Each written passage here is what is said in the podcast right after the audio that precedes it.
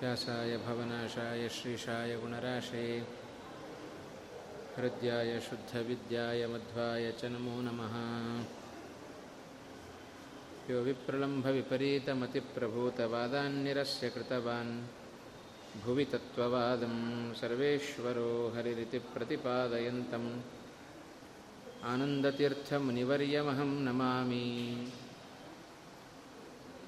भवति यदनुभावादेडमुकोऽपि वाग्मी जडमतिरपि जन्तुर्जायते प्राज्ञमौलिः सकलवचनचेतो देवता भारती सा मम वचसि निधत्तां सन्निधिं मानसे च अनवद्यात्मचारित्र्यं वादिखद्योतभास्करम्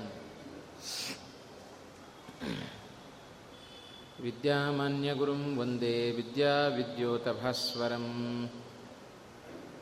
महत्कृतिशतैर्नित्यं विश्वरक्षणदीक्षितान् विश्वेशतीर्थचरणान् वन्दे विद्यागुरून् मम आपादमौलिपर्यन्तं गुरूणामाकृतिं स्मरेत् तेन विघ्नाः प्रणश्यन्ति सिद्ध्यन्ति च मनोरथाः पृथ्वीमण्डलमध्यस्थाः पूर्णबोधमतानुगाः वैष्णवाः विष्णुहृदयाः तान्नमस्ये गुरून् मम श्रीगुरुभ्यो नमः श्रीमदानन्दतीर्थभगवत्पादाचार्यगुरुभ्यो नमः हरिः ॐ हरिः ॐ हरिः ॐ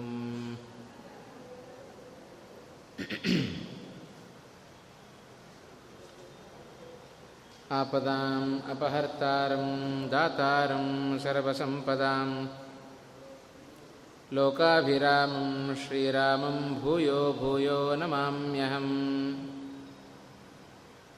राघवो विजयं दद्यात् मम सीतापतिप्रभुः। राघवस्य पदद्वन्द्वं दद्यादमितवैभवम् रामाय रामभद्राय रामचन्द्राय वेधसे रघुनाथाय नाथाय सीतायाः पतये नमः ರಾಘವೇಂದ್ರತೀರ್ಥರ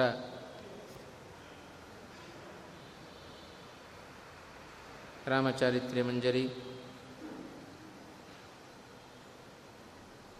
ರಾಮಾಯಣದ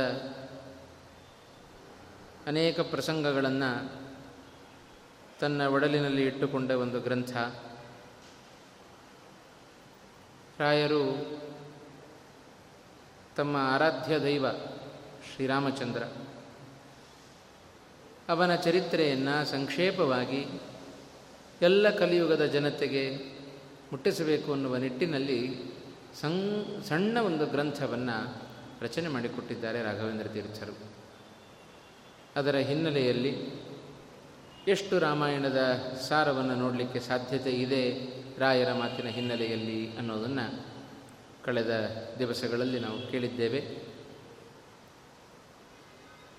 ರಾಯರ ಒಂದೊಂದು ಮಾತಿನಲ್ಲಿ ರಾಮಾಯಣದ ಅನೇಕ ಪ್ರಸಂಗಗಳನ್ನು ನಾವು ನೋಡ್ತಾ ಇದ್ದೇವೆ. ಹಾಗೆ ಈ ಒಂದು ಗ್ರಂಥದ ಐದನೆಯ ಶ್ಲೋಕದಲ್ಲಿ ಸಮಗ್ರವಾಗಿ ಅರಣ್ಯಕಾಂಡದ ಸಾರವನ್ನು ಒಂದೇ ಒಂದು ಶ್ಲೋಕದಲ್ಲಿ ಯಾವ ಪ್ರಸಂಗವೂ ಬಿಡದಂತೆ ಸಂಗ್ರಹಿಸಿದ್ದು ರಾಯರ ವೈಶಿಷ್ಟ್ಯ. ಇಂಥ ಒಂದು ಗುಣ ಅದು ಸಹಜವಾಗಿ ಎಲ್ರಿಗೂ ಬರತಕ್ಕಂಥದ್ದಲ್ಲ. ಶ್ರೀಮದ್ ಆಚಾರ್ಯರಿಗೆ ಅಂಥ ಗುಣ ಇದೆ, ಸ್ವಯಂ ಗುಣ ಇದೆ. ಆ ಶ್ರೀಮದ್ ಆಚಾರ್ಯರ ಪರಮಾನುಗ್ರಹಕ್ಕೆ ಪಾತ್ರರಾದವರು, ಭಗವಂತನ ಪರಮಾನುಗ್ರಹಕ್ಕೆ ಪಾತ್ರರಾದವರು ರಾಘವೇಂದ್ರ ತೀರ್ಥರು. ಅವರಿಗೂ ಇಂಥ ಒಂದು ಸಾಧ್ಯತೆ ಇದೆ ಅನ್ನೋದನ್ನು ನಾವು ಕಾಣ್ತಾ ಇದ್ದೇವೆ. ಐದನೆಯ ಶ್ಲೋಕದ ಕೊನೆಯ ಒಂದೆರಡು ಪ್ರಸಂಗಗಳು. ಸುಮಾರು ಪ್ರಸಂಗಗಳು ನಡೆದಿದ್ದಾವೆ. ಪಂಚವಟಿಯಲ್ಲಿದ್ದ ಶ್ರೀರಾಮಚಂದ್ರ, ಅಲ್ಲಿಗೆ ಬಂದವಳು ಶೂರ್ಪಣಕಿ ಅವಳನ್ನು ವಿಕಾರಗೊಳಿಸಿದ. ಅವಳ ಮಾತಿನಂತೆ ಮಾತನ್ನು ಅನುಸರಿಸಿಕೊಂಡು ಖರ, ದೂಷಣ, ತ್ರಿಶಿರ, ಇವರೇ ಮೊದಲಾದ ಹದಿನಾಲ್ಕು ಸಾವಿರ ಮಂದಿ ರಾಕ್ಷಸರು ರಾಮನ ಮೇಲೆ ಆಕ್ರಮಣಕ್ಕೆ ಬಂದಾಗ ಅಷ್ಟೂ ಜನರನ್ನು ಕೇವಲ ಒಂದೂವರೆ ಮುಹೂರ್ತದಲ್ಲಿ ಶ್ರೀರಾಮಚಂದ್ರ ಸಂಹಾರ ಮಾಡಿಬಿಟ್ಟ. ಲಕ್ಷ್ಮಣನಿಗೆ ಸಾಮರ್ಥ್ಯ ಇದ್ದರೂ ಅವನನ್ನು ಪಕ್ಕಕ್ಕೆ ನಿಲ್ಲಿಸಿ ತನ್ನ ಕೈಯಲ್ಲಿಯೇ ಸಾಯಬೇಕು ಅಂತ ಅಪೇಕ್ಷೆ ಪಟ್ಟವರು ಇಷ್ಟು ಜನ ಅಂತ ತಿಳಿದ ಶ್ರೀರಾಮಚಂದ್ರ ಅವರನ್ನು ತಾನೇ ಸಂಹಾರ ಮಾಡಿದ. ರಾವಣನಿಗೆ ಸುದ್ದಿ ಮುಟ್ಟಿತು. ರಾವಣ ಉಪಾಯದಿಂದ ರಾಮನನ್ನು ಸೀತೆಯನ್ನು ಅಪಹರಣ ಮಾಡಬೇಕು, ರಾಮನನ್ನು ಸೋಲಿಸಬೇಕು ಅಂತ ಹೀಗೆ ತೀರ್ಮಾನ ಮಾಡಿಕೊಂಡವ ಮಾರೀಚನ ಮೂಲಕ ಸೀತೆಯ ಬಳಿಗೆ ಬರುವ ಪ್ರಯತ್ನವನ್ನು ಮಾಡಿದ ಮಾಯಾಮೃಗ ರೂಪದಲ್ಲಿ ಬಂದ ಆ ಮಾರೀಚ ಅವನನ್ನೂ ಸಂಹಾರ ಮಾಡಿದ. ನಂತರದಲ್ಲಿ ರಾವಣನ ಆಗಮನ, ಸೀತೆಯ ಆಕೃತಿಯ ಅಪಹರಣ, ಮಧ್ಯದಲ್ಲಿ ಜಟಾಯುವಿನ ತಡೆ. ಇಷ್ಟು ಅರಣ್ಯಕಾಂಡದಲ್ಲಿ ಬರುವ ಭಾಗವನ್ನು, ಎಷ್ಟು ಸಂಕ್ಷೇಪವಾಗಿ ರಾಯರು ಕೇವಲ ಕೆಲ, ಕೆಲವೇ ಕೆಲವು ಮಾತುಗಳಲ್ಲಿ ಅದನ್ನು ನಮ್ಮೆದುರಿಗೆ ಸಂಗ್ರಹಿಸಿ ಸಂಗ್ರಹಿಸಿ ಕೊಟ್ಟಿದ್ದಾರೆ ಅಂತ ಹೇಳಿದರೆ ನಿಜವಾಗಲೂ ರಾಯರು ಮಾಡಿದ ಬಹುದೊಡ್ಡ ಉಪಕಾರ. ಇಡೀ ಸಮಗ್ರ ರಾಮಾಯಣವನ್ನು ನಾವು ಓದಬೇಕಾಗಿಲ್ಲ. ಓದಲಿಕ್ಕೆ ನಮಗೆ ಸಮಯ ಇಲ್ಲ ಅದರಿಂದ ಓದಬೇಕಾಗಿಲ್ಲ ಅಂತ ಇಡೀ ಸುಂದರಕಾಂಡ, ವಾಲ್ಮೀಕಿಗಳು ಬರೆದ ಆ ಸುಂದರಕಾಂಡ ವಿಶೇಷವಾದ ಫಲದಾಯಕ. ಹೇಗೆ? ವಾಯುಸ್ತುತಿಯ ಒಂದೊಂದು ಶ್ಲೋಕಗಳಿಗೆ ಒಂದೊಂದು ಫಲ ಉಂಟೋ. ತ್ರಿವಿಕ್ರಮ ಪಂಡಿತಾಚಾರ್ಯರಿಂದ ರಚಿತವಾದ ಆ ಸ್ತುತಿಗೆ ವಿಶೇಷವಾದ ಫಲ ಇದೆ. ಅದರಂತೆ ಸುಂದರಕಾಂಡದ ವಾಲ್ಮೀಕಿ ರಾಮಾಯಣದ ಸುಂದರಕಾಂಡ, ಮೂಲ ರಾಮಾಯಣ, ವಾಲ್ಮೀಕಿಗಳ ರಾಮಾಯಣ, ಅದಕ್ಕೆ ಬಹಳಷ್ಟು ಅದರಲ್ಲಿ ಸುಮಾರು ಸರ್ಗಗಳಿದ್ದಾವೆ. ಒಂದೊಂದು ಸರ್ಗಕ್ಕೂ ಒಂದೊಂದು ಫಲ ಇದೆ. ಅದನ್ನು ವಿಶೇಷವಾಗಿ ಪಾರಾಯಣ ಮಾಡತಕ್ಕಂಥ ಜನಗಳು ಇವತ್ತಿಗೂ ಇದ್ದಾರೆ. ಮತ್ತಾರನ್ನೂ ದೃಷ್ಟಾಂತವಾಗಿ ತೆಗೆದುಕೊಳ್ಳೋದು ಬೇಡ. ನಮ್ಮ ಗುರುಗಳಾದ ಪರಮ ಪೂಜ್ಯ ಪೇಜಾವರ ಶ್ರೀಪಾದಂಗಳವರು ಇಡೀ ವಾಲ್ಮೀಕಿ ರಾಮಾಯಣದ ಸುಮಾರು ಸರ್ಗಗಳು, ಸಾವಿರಾರು ಶ್ಲೋಕಗಳು ಅಷ್ಟು ಅವರ ಬಾಯಲ್ಲಿ ಯಾವಾಗ ಸಮಯ ಸಿಕ್ಕರೂ ಸುಂದರಕಾಂಡ ಪಾರಾಯಣ ಮಾಡ್ತಾ ಇರ್ತಾರೆ. ಅವರ ಯಶಸ್ಸಿಗೆ ಈ ಒಂದು ಇಳಿ ವಯಸ್ಸಿನಲ್ಲೂ ಇಷ್ಟು ಜಾಗೃತವಾದ ಬುದ್ಧಿ ಬರಲಿಕ್ಕೆ ಕಾರಣ ಆ ಸುಂದರಕಾಂಡದ ವಿಶೇಷವಾದ ಪಾರಾಯಣ. ಜೊತೆಗೆ ಒಂದು ದಿವಸವೂ ಬಿಡದೆ ಮಾಡುವ ವಾಯುಸ್ತುತಿಯ ಪುರಶ್ಚರಣೆ. ಇದು ಆ ವಾಯುದೇವರ ವಿಶೇಷವಾಗಿರತಕ್ಕಂಥ ಆ ಬಲ ಎಲ್ಲರಲ್ಲಿಯೂ ಅಂಥ ಒಂದು ಮಾನಸಿಕವಾದ ದೈಹಿಕವಾದ ಬಲವನ್ನು ಅದು ತಂದುಕೊಡುತ್ತೆ. ಇಷ್ಟು ವಿಸ್ತೃತವಾದ ಸುಂದರಕಾಂಡ ರಾಮಾಯಣ, ಅದರಂತೆ ಬೇಕಾದಷ್ಟು ಪ್ರತಿಯೊಂದು ಕಾಂಡವೂ ವಿಶೇಷವಾಗಿದೆ. ಅಂತ ಅಂಥ ಅಷ್ಟು ವಿಶಿಷ್ಟವಾದ ರಾಮಾಯಣವನ್ನು ಪ್ರತಿನಿತ್ಯ ಪಾರಾಯಣ ಮಾಡಿರಿ ಎಂದರೆ ನಮಗಾಗೋದಿಲ್ಲ. ಕೇವಲ ಹನ್ನೊಂದು ಶ್ಲೋಕಗಳಲ್ಲಿ ಇಡೀ ರಾಮಾಯಣ ಪಾರಾಯಣ ಮಾಡಿದ ಪುಣ್ಯ ಬರುವಂತೆ ರಾಯರು ಮಾಡಿದ್ದಾರೆ. ನಿಜವಾಗಲೂ ಅವರು ಮಾಡಿದ ಉಪಕಾರವನ್ನು ಎಷ್ಟು ಸ್ಮರಿಸಿದರೂ ಸಾಲದು. ಅಂಥ ಬಹುದೊಡ್ಡ ಉಪಕಾರ ಅದು ರಾಯರಿಂದ ಬಂದಿದೆ. ಹೀಗೆ ಕೇವಲ ಒಂದು ಶ್ಲೋಕದಲ್ಲಿ ಸಮಗ್ರ ಅರಣ್ಯಕಾಂಡದ ಸಾರವನ್ನು ಹೆಕ್ಕಿ ನಮ್ಮ ಮುಂದೆ ಇಟ್ಟವರು ರಾಯರು. ಕೊನೆಯ ಒಂದೆರಡು ಪ್ರಸಂಗಗಳನ್ನು ಈ ಶ್ಲೋಕದಲ್ಲಿ ನಾವು ಕಾಣಲಿಕ್ಕಿದ್ದೇವೆ.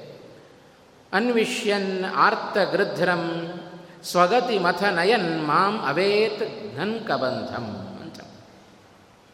ಸೀತೆಯ ಆಕೃತಿಯನ್ನು ಹೊತ್ತುಕೊಂಡು ಹೋಗುವಾಗ ಜಟಾಯು ತಾನು ವೃದ್ಧನಾಗಿದ್ದಾನೆ. ಆದರೂ ಅಧರ್ಮವನ್ನು ಮೆಟ್ಟಿ ನಿಲ್ಲಬೇಕು. ನಿರಪರಾಧಿಯಾದ ಸೀತೆಯನ್ನು ರಕ್ಷಣೆ ಮಾಡಬೇಕು. ಈ ಒಂದು ಬುದ್ಧಿ ಜಟಾಯುವಿನಲ್ಲಿ ಜಾಗೃತವಾಯಿತು. ಆದ ಕಾರಣ ಅಷ್ಟು ಬಲಿಷ್ಠನಾದರೂ ರಾವಣನ ಎದುರಿಗೆ ತಾ ಅವ ಆಯುಧ ಸಹಿತನಾಗಿದ್ದಾನೆ. ಅವನು ನೋಡಿದರೆ ಯುವಕ, ಇವ ನೋಡಿದರೆ ವೃದ್ಧ. ಏನು ಆಯುಧ ಇಲ್ಲ ನೋಡಿದರೆ ಮತ್ತೆ ಕೈಯಲ್ಲಿ. ಆದರೂ ರಾವಣನ ಎದುರುಗಡೆ ನಿಂತು ತನ್ನ ತೋಳುಬಲದಿಂದಲೇ ಅವನನ್ನು ಎದುರಿಸಿ ಕೊನೆಗೆ ಹುತಾತ್ಮನೆನಿಸಿಕೊಂಡ ವ್ಯಕ್ತಿ ಅವ ಜಟಾಯು. ಎರಡು ರೆಕ್ಕೆಗಳನ್ನು ಕತ್ತರಿಸಿ ಅವನನ್ನು ಜಟಾಯುವನ್ನು ಕೆಳಗಡೆ ಬೀಳಿಸಿದ ರಾವಣ, ನಂತರದಲ್ಲಿ ರಾವಣ ಸೀತೆಯನ್ನು ಹೊತ್ತುಕೊಂಡು ತನ್ನ ಅಶೋಕಪಟ್ಟಣಕ್ಕೆ, ಲಂಕಾಪಟ್ಟಣಕ್ಕೆ ಹೋಗಿ ಅಲ್ಲಿ ಅಶೋಕವನದಲ್ಲಿ ಸೀತೆಯನ್ನು ಇಟ್ಟಿದ್ದಾನೆ ಅಂತ.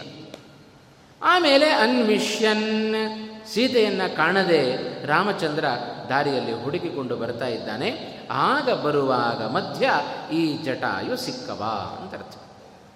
ರಾಯರು ಹೇಳಿದ ಮುಂದಿನ ಮಾತು, ಆರ್ತ ಗೃಧ್ರಂ ಸ್ವಗತಿಂ ನಯನ್ ಅಂತಂದರು. ಆರ್ತನಾದ ಗೃಧ್ರ ಅಂದರೆ ಆ ಜಟಾಯು ಅವನಿಗೆ ಸ್ವಗತಿಯನ್ನು ಕಲ್ಪನೆ ಮಾಡಿಕೊಟ್ಟ ಅಂತಂದರು. ನೋಡ್ರಿ ರಾಮನ ಸ್ವಭಾವ. ವಾಲ್ಮೀಕಿಗಳು ಹೇಳುವಾಗ ಸುಮ್ಮನೆ ಹೇಳಲಿಲ್ಲ, ಅವನಿಗೆ ಯೋಗ್ಯವಾದ ಅವನ ಗತಿಯನ್ನು, ಅವನ ಸ್ಥಾನವನ್ನು ಕಲ್ಪನೆ ಮಾಡಿಕೊಟ್ಟರು ಅಂತ. ಎಲ್ಲರಿಗೂ ಒಂದೇ ರೀತಿಯಾದ ಸ್ಥಾನ ಅಲ್ಲ. ಶ್ರೀಮದ್ ಆಚಾರ್ಯರ ಸಿದ್ಧಾಂತ ತಾರತಮ್ಯ ಸಿದ್ಧಾಂತ. ಸಂಸಾರದಲ್ಲಿಯೂ ತಾರತಮ್ಯ ಇದೆ, ಮೋಕ್ಷದಲ್ಲಿಯೂ ತಾರತಮ್ಯ ಇದೆ, ಎಲ್ಲಿಯೂ ತಾರತಮ್ಯ ನಿತ್ಯ. ಭೇದ ನಿತ್ಯ, ತಾರತಮ್ಯ ನಿತ್ಯ, ಜೀವ ಅನಾದಿ ನಿತ್ಯ ಹೀಗಿರುವಾಗ ಎಲ್ಲರಿಗೂ ಒಂದೇ ಸ್ಥಾನವನ್ನು ಭಗವಂತ ಕಲ್ಪನೆ ಮಾಡಿಕೊಡಲಿಲ್ಲ. ಒಬ್ಬೊಬ್ಬ ಭಕ್ತನಿಗೆ ಒಂದೊಂದು ರೀತಿಯಾದ ಸ್ಥಾನವನ್ನು ಕಲ್ಪನೆ ಮಾಡಿಕೊಡ್ತಾ ಇದ್ದಾನೆ. ಹಾಗಾಗಿ ಜಟಾಯುವಿಗೆ ಯಾವ ಸ್ಥಾನ ಯೋಗ್ಯವೋ ಆ ಸ್ಥಾನವನ್ನು ರಾಮಚಂದ್ರ ಅವನಿಗೆ ಕಲ್ಪನೆ ಮಾಡಿಕೊಟ್ಟ ಅಂತ. ಇದರ ಹಿಂದೆ ಸ್ವಲ್ಪ ರಾಮನ ಗುಣವನ್ನು ಅರ್ಥ ಮಾಡಿಕೊಳ್ಳಿಕ್ಕೆ ಸಾಧ್ಯತೆ ಇದೆ. ಜಟಾಯುವಿಗೆ ಅವನಿಗೆ ಅನುಗುಣವಾದ ಗತಿಯನ್ನು ರಾಮಚಂದ್ರ ಕಲ್ಪನೆ ಮಾಡಿಕೊಟ್ಟ ಅಂದರೆ ಸುಮ್ಮನೆ ಹಾಗೆ ಮಾಡಿಕೊಳ್ಳಿಲ್ಲಂತೆ. ರಾಯರ ಈ ಒಂದು ನಮಗೆ ಒಂಥರ ಅನುಕೂಲ ಸೂತ್ರಗಳನ್ನು ನಾವು ಅನುಕೂಲ ಧರ್ಮ ಅಂತ ಮಾಡ್ಕೊಂಡಿರ್ತೇವೆ ನೋಡ್ರಿ. ಎಲ್ಲ ಧರ್ಮ ತುಂಬ ಧರ್ಮಾಚರಣೆ ಮಾಡಲಿಕ್ಕೆ ಇತ್ತು. ಕೆಲವೊಮ್ಮೆ ಅದನ್ನು ನಮ್ಮ ಅನುಕೂಲಕ್ಕೆ ತಕ್ಕಂತೆ ಅದನ್ನು ನಾವೇ ಬದಲಾವಣೆ ಮಾಡಿಕೊಳ್ತೇವೆ. ರಾಮಾಯಣದ ಈ ಒಂದು ರಾಮಚಾರಿತ್ರ್ಯ ಮಂಜರಿಯೂ ಹಾಗೆ. ಏನೂ ಸಮಯ ಇಲ್ಲದೆ ಇದ್ದಾಗ ಹೇಗೆ ಅಚ್ಯುತ ಪ್ರೇಕ್ಷರಿಗೆ ಸಮಯ ಇಲ್ಲ ಅಂತ ಹೇಳಿ ಸಾಧನ ದ್ವಾದಶಿ ಪಾರಣೆ ಮಾಡದೆ ಊಟ ಮಾಡುವಂತಿಲ್ಲ, ಬಿಡಲಿಕ್ಕೂ ಮನಸ್ಸಿಲ್ಲ. ಆ ಸಂದರ್ಭದಲ್ಲಿ ಸಮಗ್ರ ವಿಸ್ತಾರವಾದ ತಮ್ಮ ಸೂತ್ರ ಭಾಷ್ಯದ ಸಾರವನ್ನು ಅಣುಭಾಷ್ಯ ಅಂತ ರಚನೆ ಮಾಡಿಕೊಟ್ಟು ಅಚ್ಯುತ ಪ್ರೇಕ್ಷಾಚಾರ ಗುರುಗಳ ಕೈಗೆ ಕೊಟ್ಟು ಇದನ್ನು ಪಾರಾಯಣ ಮಾಡಿರಿ. ಇದನ್ನು ಪಾರಾಯಣ ಮಾಡಿದರೆ ಅದರ ಸಂಪೂರ್ಣ ಫಲ ಬರುತ್ತೆ ಅಂತಂದರಂತೆ ಶ್ರೀಮದಾಚಾರ್ಯರು. ಅದರಂತೆ ನಮ್ಮ ಈ ಒಂದು ಯಾಂತ್ರಿಕ ಜೀವನದಲ್ಲಿ ಪರಿಪೂರ್ಣವಾಗಿ ರಾಮಾಯಣವನ್ನು ಓದಲಿಕ್ಕಾಗೋದಿಲ್ಲ. ಏನೇನು ಬರುತ್ತೆ? ಅದಕ್ಕೆ ನಾನು ಹಿಂದೆ ಒಮ್ಮೆ ಹೇಳಿದ್ದೆ ನಾನು. ರಾಮಚಾರಿತ್ರ್ಯ ಮಂಜರಿ, ಅದು ರಾಮಾಯಣದ ಇಂಡೆಕ್ಸ್ ಇದ್ದ ಹಾಗೆ. ಯಾವ ಯಾವ ಪ್ರಸಂಗ, ಯಾವ ಯಾವ ಕಾಂಡದಲ್ಲಿ ಬರುತ್ತೆ ಅಂತ ಅಟ್ಟೆ ತಿಳಿಸಿಕೊಟ್ಟರು ರಾಯರು. ಹೆಚ್ಚಿನ ವಿವರಣೆಯನ್ನು ಕೊಡಲಿಲ್ಲ ಅಂತ. ಆ ಹೆಚ್ಚಿನ ವಿವರಣೆ ಬೇಕು ಅಂದರೆ ಶ್ರೀಮದ್ ಆಚಾರ್ಯರ ಮಹಾಭಾರತ ತಾತ್ಪರ್ಯ ನಿರ್ಣಯದ ಹಿನ್ನೆಲೆಯಲ್ಲಿ ಈ ಒಂದು ವಾಲ್ಮೀಕಿಗಳ ರಾಮಾಯಣವನ್ನು ನೋಡ್ತಾ ಹೋದರೆ ಎಲ್ಲಿಯೂ ನಮಗೆ ಗೊಂದಲ ಬರೋದಿಲ್ಲ. ಸುಸೂತ್ರವಾಗಿ ಎಲ್ಲ ಪ್ರಸಂಗಗಳು ನಮಗೆ ಅರ್ಥ ಆಗ್ತಾ ಹೋಗುತ್ತೆ. ಎಲ್ಲಿಯೂ ಸಂಶಯ ಬರದಂತೆ, ಅಪಾರ್ಥ ಆಗದಂತೆ ಮಹಾಭಾರತ ತಾತ್ಪರ್ಯ ನಿರ್ಣಯದಲ್ಲಿ ಪ್ರಾರಂಭದ ಸುಮಾರು ಆರೇಳು ಸರ್ಗ ಅಧ್ಯಾಯಗಳಲ್ಲಿ ರಾಮಾಯಣಕ್ಕೂ ನಿರ್ಣಯ ಮಾಡಿಕೊಟ್ಟರು ಶ್ರೀಮದಾಚಾರ್ಯರು. ಅದರ ಹಿನ್ನೆಲೆಯಲ್ಲಿ ಒಂದೆರಡು ಪ್ರಸಂಗವನ್ನು ನಾವು ನೋಡೋದಾದರೆ, ರಾಮನ ರಾಮ ಜಟಾಯುವಿಗೆ ಸದ್ಗತಿಯನ್ನು ಕೊಟ್ಟ ಅಂತ ಇಷ್ಟೇ ಹೇಳಿದರೆ ರಾಮನ ಗುಣ ನಮಗೆ ಗೊತ್ತಾಗೋದಿಲ್ಲ. ಎಷ್ಟು ಅಭಿಪ್ರಾಯಗಳ ಹಿನ್ನೆಲೆಯಲ್ಲಿ ರಾಯರ ಈ ಮಾತು ಬಂದಿದೆ? ಯಾಕೆ ಈ ಪ್ರಸಂಗವನ್ನು ಉಲ್ಲೇಖ ಮಾಡಿದರು ರಾಯರು? ಸ್ವಲ್ಪ ಹಿನ್ನೆಲೆಯನ್ನು ನೋಡ್ತಾ ಹೋದಾಗ ರಾಮನ ದೊಡ್ಡ ಗುಣ ನಮ್ಮ ಕಣ್ಮುಂದೆ ಬರುತ್ತೆ. ಹುಡುಕೊಂಡು ಹುಡುಕೊಂಡು ಬರ್ತಾ ಇದ್ದಾನೆ ಲಕ್ಷ್ಮಣನ ಜೊತೆಗೆ ರಾಮಚಂದ್ರ. ಎಲ್ಲಿ ನೋಡಿದರೂ ಸೀತೆಯ ಸುಳಿವಿಲ್ಲ. ಯಾವ ದಿಕ್ಕಿಗೆ ಹೋಗಿದೆ ಹೋಗಿದ್ದಾಳೆ ಸೀತೆ ಎಂದ ಮೃಗಗಳ ದರ್ಶನದಿಂದ ತಾನು ತಿಳಿದುಕೊಂಡ. ಅವುಗಳ ಪ್ರವೃತ್ತಿಯಿಂದ ರಾಮಚಂದ್ರ ತಿಳಿದುಕೊಂಡ. ದಕ್ಷಿಣ ದಿಕ್ಕಿನ ಕಡೆಗೆ ಬರ್ತಾ ಇದ್ದಾನೆ. ಬಡು ಬರುವಾಗ ಅಲ್ಲಿ ಜಟಾಯು ತಾನು ಬಿದ್ದಿದ್ದಾನೆ ಕೆಳಗೆ. ಇನ್ನು ಪ್ರಾಣ ಹೋಗಲಿಲ್ಲ ಜಟಾಯುವಿನದ್ದು. ಪ್ರಾಣ ಗಟ್ಟಿಯಾಗಿ ಹಿಡಿದಿಟ್ಟುಕೊಂಡಿದ್ದಾನೆ. ಯಾಕೆ? ರಾಮನ ದರ್ಶನ ಮಾಡಬೇಕು, ಅವನಿಗೆ ವಿಷಯವನ್ನು ತಿಳಿಸಬೇಕು ಅಂತ. ರಾಮಚಂದ್ರ ಬಂದಿದ್ದಾನಂತೆ. ದಕ್ಷಿಣ ದಿಕ್ಕಿಗೆ ಬಂದ ಶ್ರೀರಾಮಚಂದ್ರ ಅಲ್ಲಿ ಬಂದು ನೋಡ್ತಾ ಇದ್ದಾನೆ, ಜಟಾಯು ಕೆಳಗಡೆ ಬಿದ್ದಿದ್ದಾನೆ. ಏನು ಮಾಡಿದ ಶ್ರೀರಾಮಚಂದ್ರ? ಎಷ್ಟು ರಾಮನಲ್ಲಿರುವ ದೊಡ್ಡ ಔದಾರ್ಯ, ಅವನ ಕಾರುಣ್ಯ ಹೆಜ್ಜೆ ಹೆಜ್ಜೆಗೂ ರಾಮನಲ್ಲಿ ಇಂಥ ಗುಣಗಳನ್ನು ನಾವು ಕಾಣ್ತಾ ಹೋಗ್ತೇವೆ. ಯಾವುದೋ ಪಕ್ಷಿ ಬಿದ್ದಿದೆ ಬಿಡು ಅಂತ ಹೇಳಿ ಮುಂದಕ್ಕೆ ಹೋಗಲಿಲ್ಲ ಶ್ರೀರಾಮಚಂದ್ರ. ಹತ್ತಿರ ಬರ್ತಾ ಇದ್ದಾನೆ. ಭಗವಂತನಿಗೆ ಯಾವುದು ನಾವು ಹೇಳಿಕೊಡಬೇಕಾಗಿಲ್ಲ. ಯಾಕೆಂದರೆ ಸರ್ವಜ್ಞನಾಗಿದ್ದಾನೆ ಅವ. ಎಲ್ಲ ಜೀವರ ವ್ಯಕ್ತಿತ್ವ, ಎಲ್ಲ ಜೀವರ ಸ್ವಭಾವ ಬಹಳ ಚೆನ್ನಾಗಿ ಗೊತ್ತು ಶ್ರೀರಾಮಚಂದ್ರನಿಗೆ. ಹಾಗಾಗಿ ಇವ ಯಾರು ಜಟಾಯು ಅಂತ ಚೆನ್ನಾಗಿ ತಿಳ್ಕೊಂಡ ವ್ಯಕ್ತಿ ಶ್ರೀರಾಮಚಂದ್ರ ಹಾಗೆ ಮುಂದಕ್ಕೆ ಹೋಗಲಿಲ್ಲ. ಕಾಡಿಗೆ ಬಂದದ್ದೇ ಇವರಿಗೋಸ್ಕರ.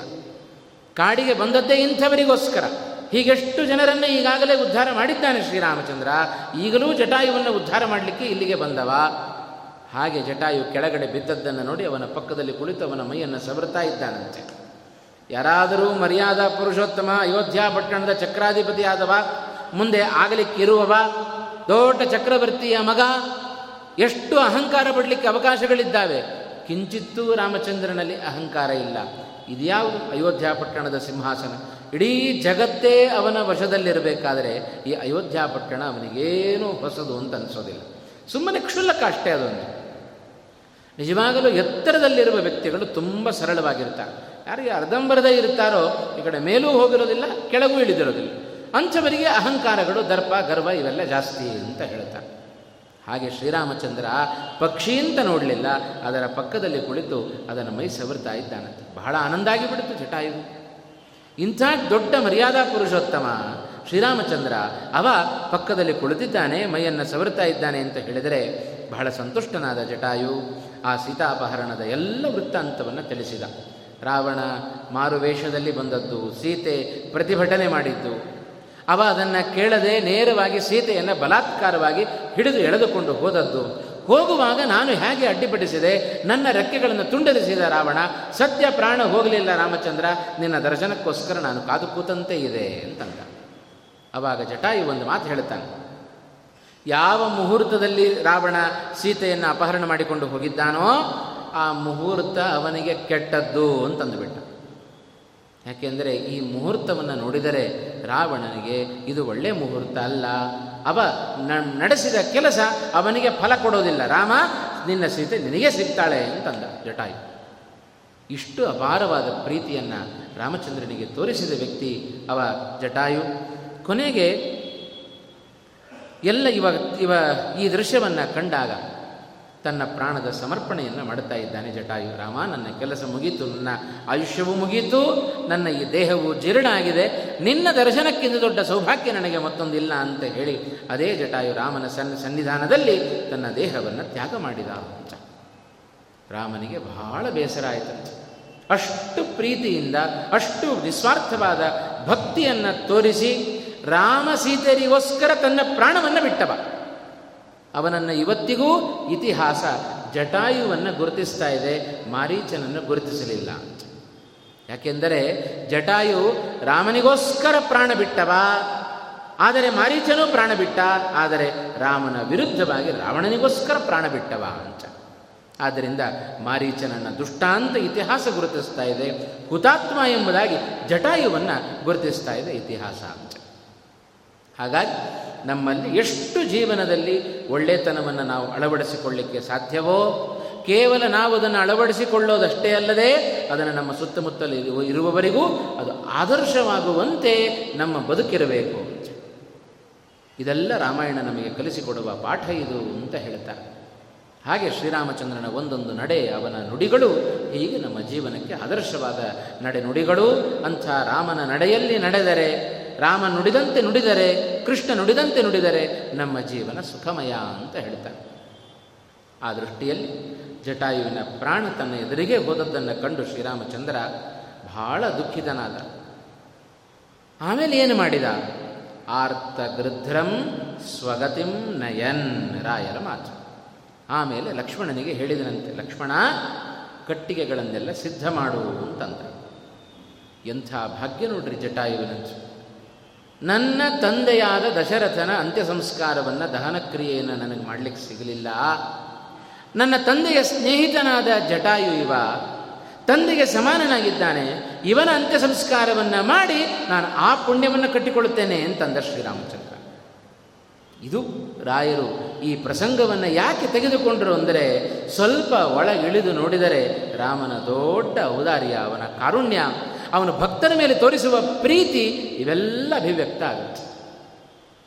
ಇಲ್ಲಾಂದರೆ ಮೈ ಒರೆಸ್ಕೊಂಡು ಹೋಗ್ಬೋದಾಯಿತೆ? ಹೋದ್ರೆ ಹೋಗಲಿ ಬಿಡ್ರಿ. ನಮಗೆ ನಮಗೆ ವಿಷಯ ಗೊತ್ತೆ. ಸ್ವಾರ್ಥಿಗಳಾದರೆ ಹಾಗೆ ಮಾಡ್ತಾರೆ ನಾವೆಲ್ಲ ಹಾಗೆ ಮಾಡಿಬಿಡ್ತೇವೆ. ನಮ್ಮ ಕೆಲಸ ಆಯಿತೋ, ಅವರಿಗೆ ಏನು ಬೇಕಾದರೂ ಆಗಲಿ.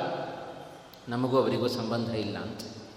ಇಂಥ ಸ್ವಾರ್ಥಿಗಳಾದ ನಾವೆಲ್ಲಿ ಭಕ್ತರಿಗೋಸ್ಕರ ತಾನು ಏನು ಬೇಕಾದರೂ ಮಾಡುವ ಭಗವಂತ ಎಲ್ಲಿ ಇದೇ ಕೃಷ್ಣನಾಗಿ ರಣರಂಗದಲ್ಲಿ ಆಯುಧವನ್ನು ಹಿಡಿಯೋದಿಲ್ಲ ಅಂತ ಪ್ರತಿಜ್ಞೆ ಮಾಡಿದ ವ್ಯಕ್ತಿ, ಭೀಷ್ಮರ ಮಾತನ್ನು ನೆರವೇರಿಸಬೇಕು ಅಂತ ಹೇಳಿ ತಾನು ಕೈಯಲ್ಲಿ ಚಕ್ರವನ್ನು ಹಿಡಿದ.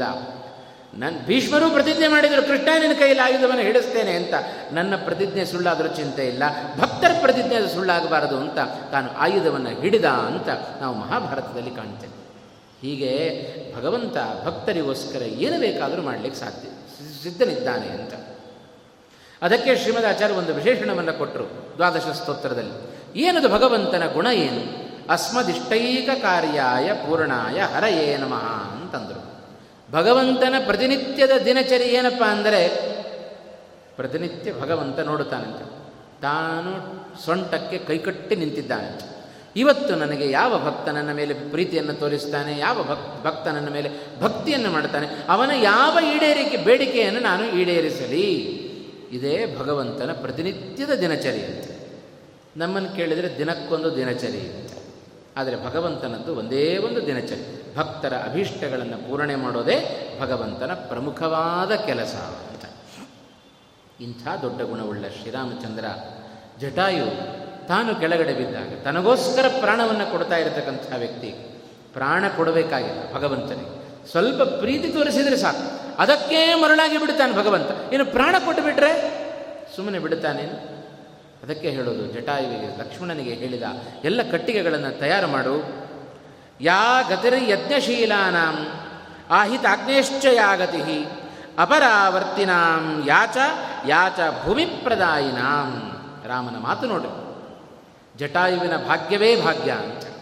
ಈ ರಾಮಾಯಣದ ಒಂದೊಂದು ಪ್ರಸಂಗ, ರಾಮನ ಒಂದೊಂದು ನಡೆ ನಮಗೆ ಜೀವನದಲ್ಲಿ ದೊಡ್ಡ ಪಾಠ. ಹೇಗೆ ನಾವು ಭಗವಂತನ ಬಳಿಯಲ್ಲಿ ನಡ್ಕೊಳ್ಬೇಕು ಅನ್ನೋದನ್ನು ರಾಮನ ಈ ಪ್ರಸಂಗದಲ್ಲಿ ರಾಮನ ನಡೆ ನಮಗೆ ಉತ್ತಮವಾದ ಪಾಠ ಕಲಿಸ್ತಾ ಇದೆ. ಹೇಗೆ ನಡ್ಕೊಂಡ ಶ್ರೀರಾಮಚಂದ್ರ? ಭಕ್ತರ ಬಳಿಯಲ್ಲಿ ಹೇಗಿರ್ತಾನೆ ಅನ್ನೋದಕ್ಕೆ ಇದೊಂದೇ ಸಾಕು ದೃಷ್ಟಾಂತ. ಅವ ಜಟಾಯುವಿಗೆ ಹೇಳಿದ, ಲಕ್ಷ್ಮಣ ಕಟ್ಟಿಗೆ ತಯಾರು ಮಾಡಿ, ಇವನ ಅಂತ್ಯ ಸಂಸ್ಕಾರವನ್ನು ನಾನು ಮಾಡ್ತೇನೆ ಅಂತಂದ. ಇವನಿಗೆ ಒಳ್ಳೆ ಗತಿಯನ್ನು ಕೊಡ್ತೇನೆ. ಅದನ್ನೇ ರಾಯರು ಸಣ್ಣ ಪದದಲ್ಲಿ ಸ್ವಗತಿಂ ನಯನ್ ಅಂತಂದರು. ಯಾವುದದು? ಎಲ್ಲ ಜೀವರಿಗೆ ಅಭಿಮಾನಿಗಳಾದವರು ಹರಿವಾಯುಗಳು. ಅವರಿಗೆ ಗೊತ್ತು. ನಾವೇನೋ ಹಾರಾಡ್ತೇವೆ, ನಾನು ಹಾಗೆ, ನಾನು ಹೀಗೆ ಅಂತ. ಯಾರಾದರೂ ಹತ್ತಿರ ಕೂತ್ಕೊಂಡು ನಿನ್ನ ಸ್ವರೂಪ ಏನು ಅಂತ ಯಾರಾದರೂ ಕೇಳಿದರೆ ನಮಗೇನೂ ಗೊತ್ತಿಲ್ಲ ಯಾವ ಜೀವರಿಗೂ, ಯಾವ ಜೀವರ ಅವರವರ ನಿಜ ಸ್ವರೂಪ ಏನು ಅಂತ ಯಾರಿಗೂ ಗೊತ್ತಿಲ್ಲ. ನಾನೇನೋ ಈ ಮಾನವ ಶರೀರವನ್ನು ಪಡೆದುಕೊಂಡಿದ್ದೇನೆ ಎಂದ ಮಾತ್ರಕ್ಕೆ ನಾನು ಯಾವಾಗಲೂ ಮಾನವನಾಗಿ ಹುಟ್ಟುತ್ತೇನೆ ಅಂತ ಅರ್ಥ ಅಲ್ಲ ಅದಕ್ಕೆ. ಈ ಜೀವನ ಸ್ವರೂಪ ಮಾನವನದ್ದೇ ಸ್ವರೂಪ ಅಂತ ಅರ್ಥ ಅಲ್ಲ ಅದಕ್ಕೆ. ಏನದರ ಅಭಿಪ್ರಾಯ? ಇದೆಲ್ಲರ ಜೀವನ ಜೀವ ಜೀವನದ ಯೋಗ್ಯತೆಯನ್ನು ಅರಿತವರು ಇಬ್ಬರೇ ಒಬ್ಬರು, ಒಬ್ಬ ಹರಿ ಮತ್ತೊಬ್ಬ ವಾಯುದೇವರು ಅಂತ. ಹಾಗಾಗಿ ಜಟಾಯುವಿಗೆ ಯಾವ ಸ್ಥಾನವನ್ನು ಕಲ್ಪನೆ ಮಾಡಿಕೊಡಬೇಕು ಅಂತ ರಾಮಚಂದ್ರನಿಗೆ ಗೊತ್ತು. ಹಾಗಾಗಿ ಅವ ಹೇಳಿದ ನಿರಂತರ ಯಾಗ ಮಾಡುವವರಿಗೆ, ಆಹಿತಾಗ್ನಿಯಲ್ಲಿ ಹೋಮ ಮಾಡುವವರಿಗೆ, ಮೋಕ್ಷ ಸಾಧಕರಿಗೆ ಭೂದಾನವನ್ನು ಮಾಡಿದವರಿಗೆ, ಯಾವ ಯಾವ ಸ್ಥಾನವನ್ನು ನಾನು ಕಲ್ಪನೆ ಮಾಡುತ್ತೇನೋ ಆ ಸ್ಥಾನವನ್ನು ನಾನು ಜಟಾಯುವಿಗೆ ಕೊಡ್ತೇನೆ ಅಂತಂದ. ಅದಕ್ಕೆ ನೋಡ್ರಿ ಇಂತಿಂಥ ಸ್ಥಾನವನ್ನು ಕೊಡ್ತೇನೆ ಅಂತ ರಾಮ ಹೇಳಿದ, ರಾಯರು ಹೇಳಲಿಕ್ಕೆ ಹೋಗಲಿಲ್ಲ. ಅಂತ ಅವನಿಗೆ ಅನುಗುಣವಾದ ಸ್ಥಾನವನ್ನು ಭಗವಂತ ರಾಮಚಂದ್ರ ಕಲ್ಪನೆ ಮಾಡಿ ಮಾಡಿಕೊಡ್ದ ಅಂತಂದರು ರಾಯರು. ಇಂಥ ಸ್ಥಾನವನ್ನೇ ಕೊಡ್ತಾನೆ ಅಂತ ರಾಯರು ಹೇಳಲಿಲ್ಲ. ಯಾಕೆಂದರೆ ಅವರಿಗೆ ಎನ್ ಯಾವ ಜೀವರಿಗೆ ಯಾವ ಸ್ಥಾನ ಅಂತ ತೀರ್ಮಾನ ಮಾಡುವ ಅವ ಭಗವಂತ. ಅವ ಹೇಳಿದ ಲಕ್ಷ್ಮಣನಿಗೆ ಇಂಥ ಸ್ಥಾನವನ್ನು ಕೊಡುತ್ತೇನೆ ನನ್ನ ತಂದೆಯ ಅಂಶ ಅಂತ್ಯ ಸಂಸ್ಕಾರವನ್ನು ಮಾಡುವ ಭಾಗ್ಯ ನನಗೆ ಸಿಗಲಿಲ್ಲ. ಜಟಾಯುವಿನ ಅಂತ್ಯ ಸಂಸ್ಕಾರವನ್ನು ಮಾಡಿ ನಾನು ಆ ಪುಣ್ಯವನ್ನು ಕಟ್ಟಿಕೊಳ್ಳುತ್ತೇನೆ ಅಂತ ಹೇಳಿ ಶ್ರೀರಾಮಚಂದ್ರ ಆ ಜಟಾಯುವಿನ ಅಂತ್ಯ ಸಂಸ್ಕಾರವನ್ನು ತಾನು ಮಾಡಿದ. ಮಾಡಿ ಅವನಿಗೆ ಉತ್ತಮವಾದ ಗತಿಯನ್ನು ತಾನು ಕಲ್ಪನೆ ಮಾಡಿಕೊಟ್ಟ. ಅದನ್ನೇ ರಾಯರು ತಮ್ಮ ಮಾತಿನಲ್ಲಿ ಹೇಳಿದ್ದು ಭೂಮಿಜಾಯಾ ಆಕೃತಿಂ ಅನ್ವಿಷ್ಯನ್ ಆರ್ತ ಗೃಧ್ರಂ ಸ್ವಗತಿಂ ನಯನ್ ತಂದ ಇದು ರಾಮ ಮಾಡಿದ ಇಷ್ಟು ದೊಡ್ಡ ಪ್ರಸಂಗವನ್ನು ಕೇವಲ ಮೂರೇ ಮೂರು ಮಾತಿನಲ್ಲಿ ಈ ಜಟಾಯುವಿನ ಸಮಗ್ರ ಪ್ರಸಂಗವನ್ನು ಬಿಚ್ಚಿಟ್ಟುಬಿಟ್ರು ರಾಯರು. ಅಂತ ಇದನ್ನೇ ವಾಲ್ಮೀಕಿಗಳ ರಾಮಾಯಣದಲ್ಲಿ ನೋಡಲಿಕ್ಕೆ ಹೋದರೆ ಸುಮಾರು ಎಂಟತ್ತು ಸರ್ಗಗಳಲ್ಲಿ ಇಷ್ಟು ಪ್ರಸಂಗಗಳನ್ನು ನಾವು ನೋಡಬೇಕಾಗುತ್ತೆ. ಆದರೆ ಮೂರೇ ಮೂರು ಮಾತಿನಲ್ಲಿ ರಾಯರು ಇಷ್ಟು ಕಥೆಯನ್ನು ಸಂಗ್ರಹ ಮಾಡಿ ನಮಗೆ ಕೊಟ್ಟಿದ್ದಾರೆ ಅಂತ. ನಂತರ ಏನಾಯಿತು? ಇಲ್ಲಿ ಒಂದು ಅಂಶವನ್ನು ನಾವು ಗಮನಿಸಬೇಕಾದ್ದು ಭಗವಂತನ ಗುಣ, ರಾಮಚಂದ್ರನ ಗುಣ, ಅಪಾರವಾದ ಗುಣವನ್ನು ಭಗವಂತ ತಾನು ಪಡೆದುಕೊಂಡಿದ್ದಾನೆ. ಈ ಸಂದರ್ಭದಲ್ಲಿ ನಾವು ಗಮನಿಸಬೇಕಾದ್ದು, ಜಟಾಯು ರಾಮನ ಮೇಲೆ ಅಪಾರವಾದ ಭಕ್ತಿಯನ್ನು ತೋರಿಸಿದ.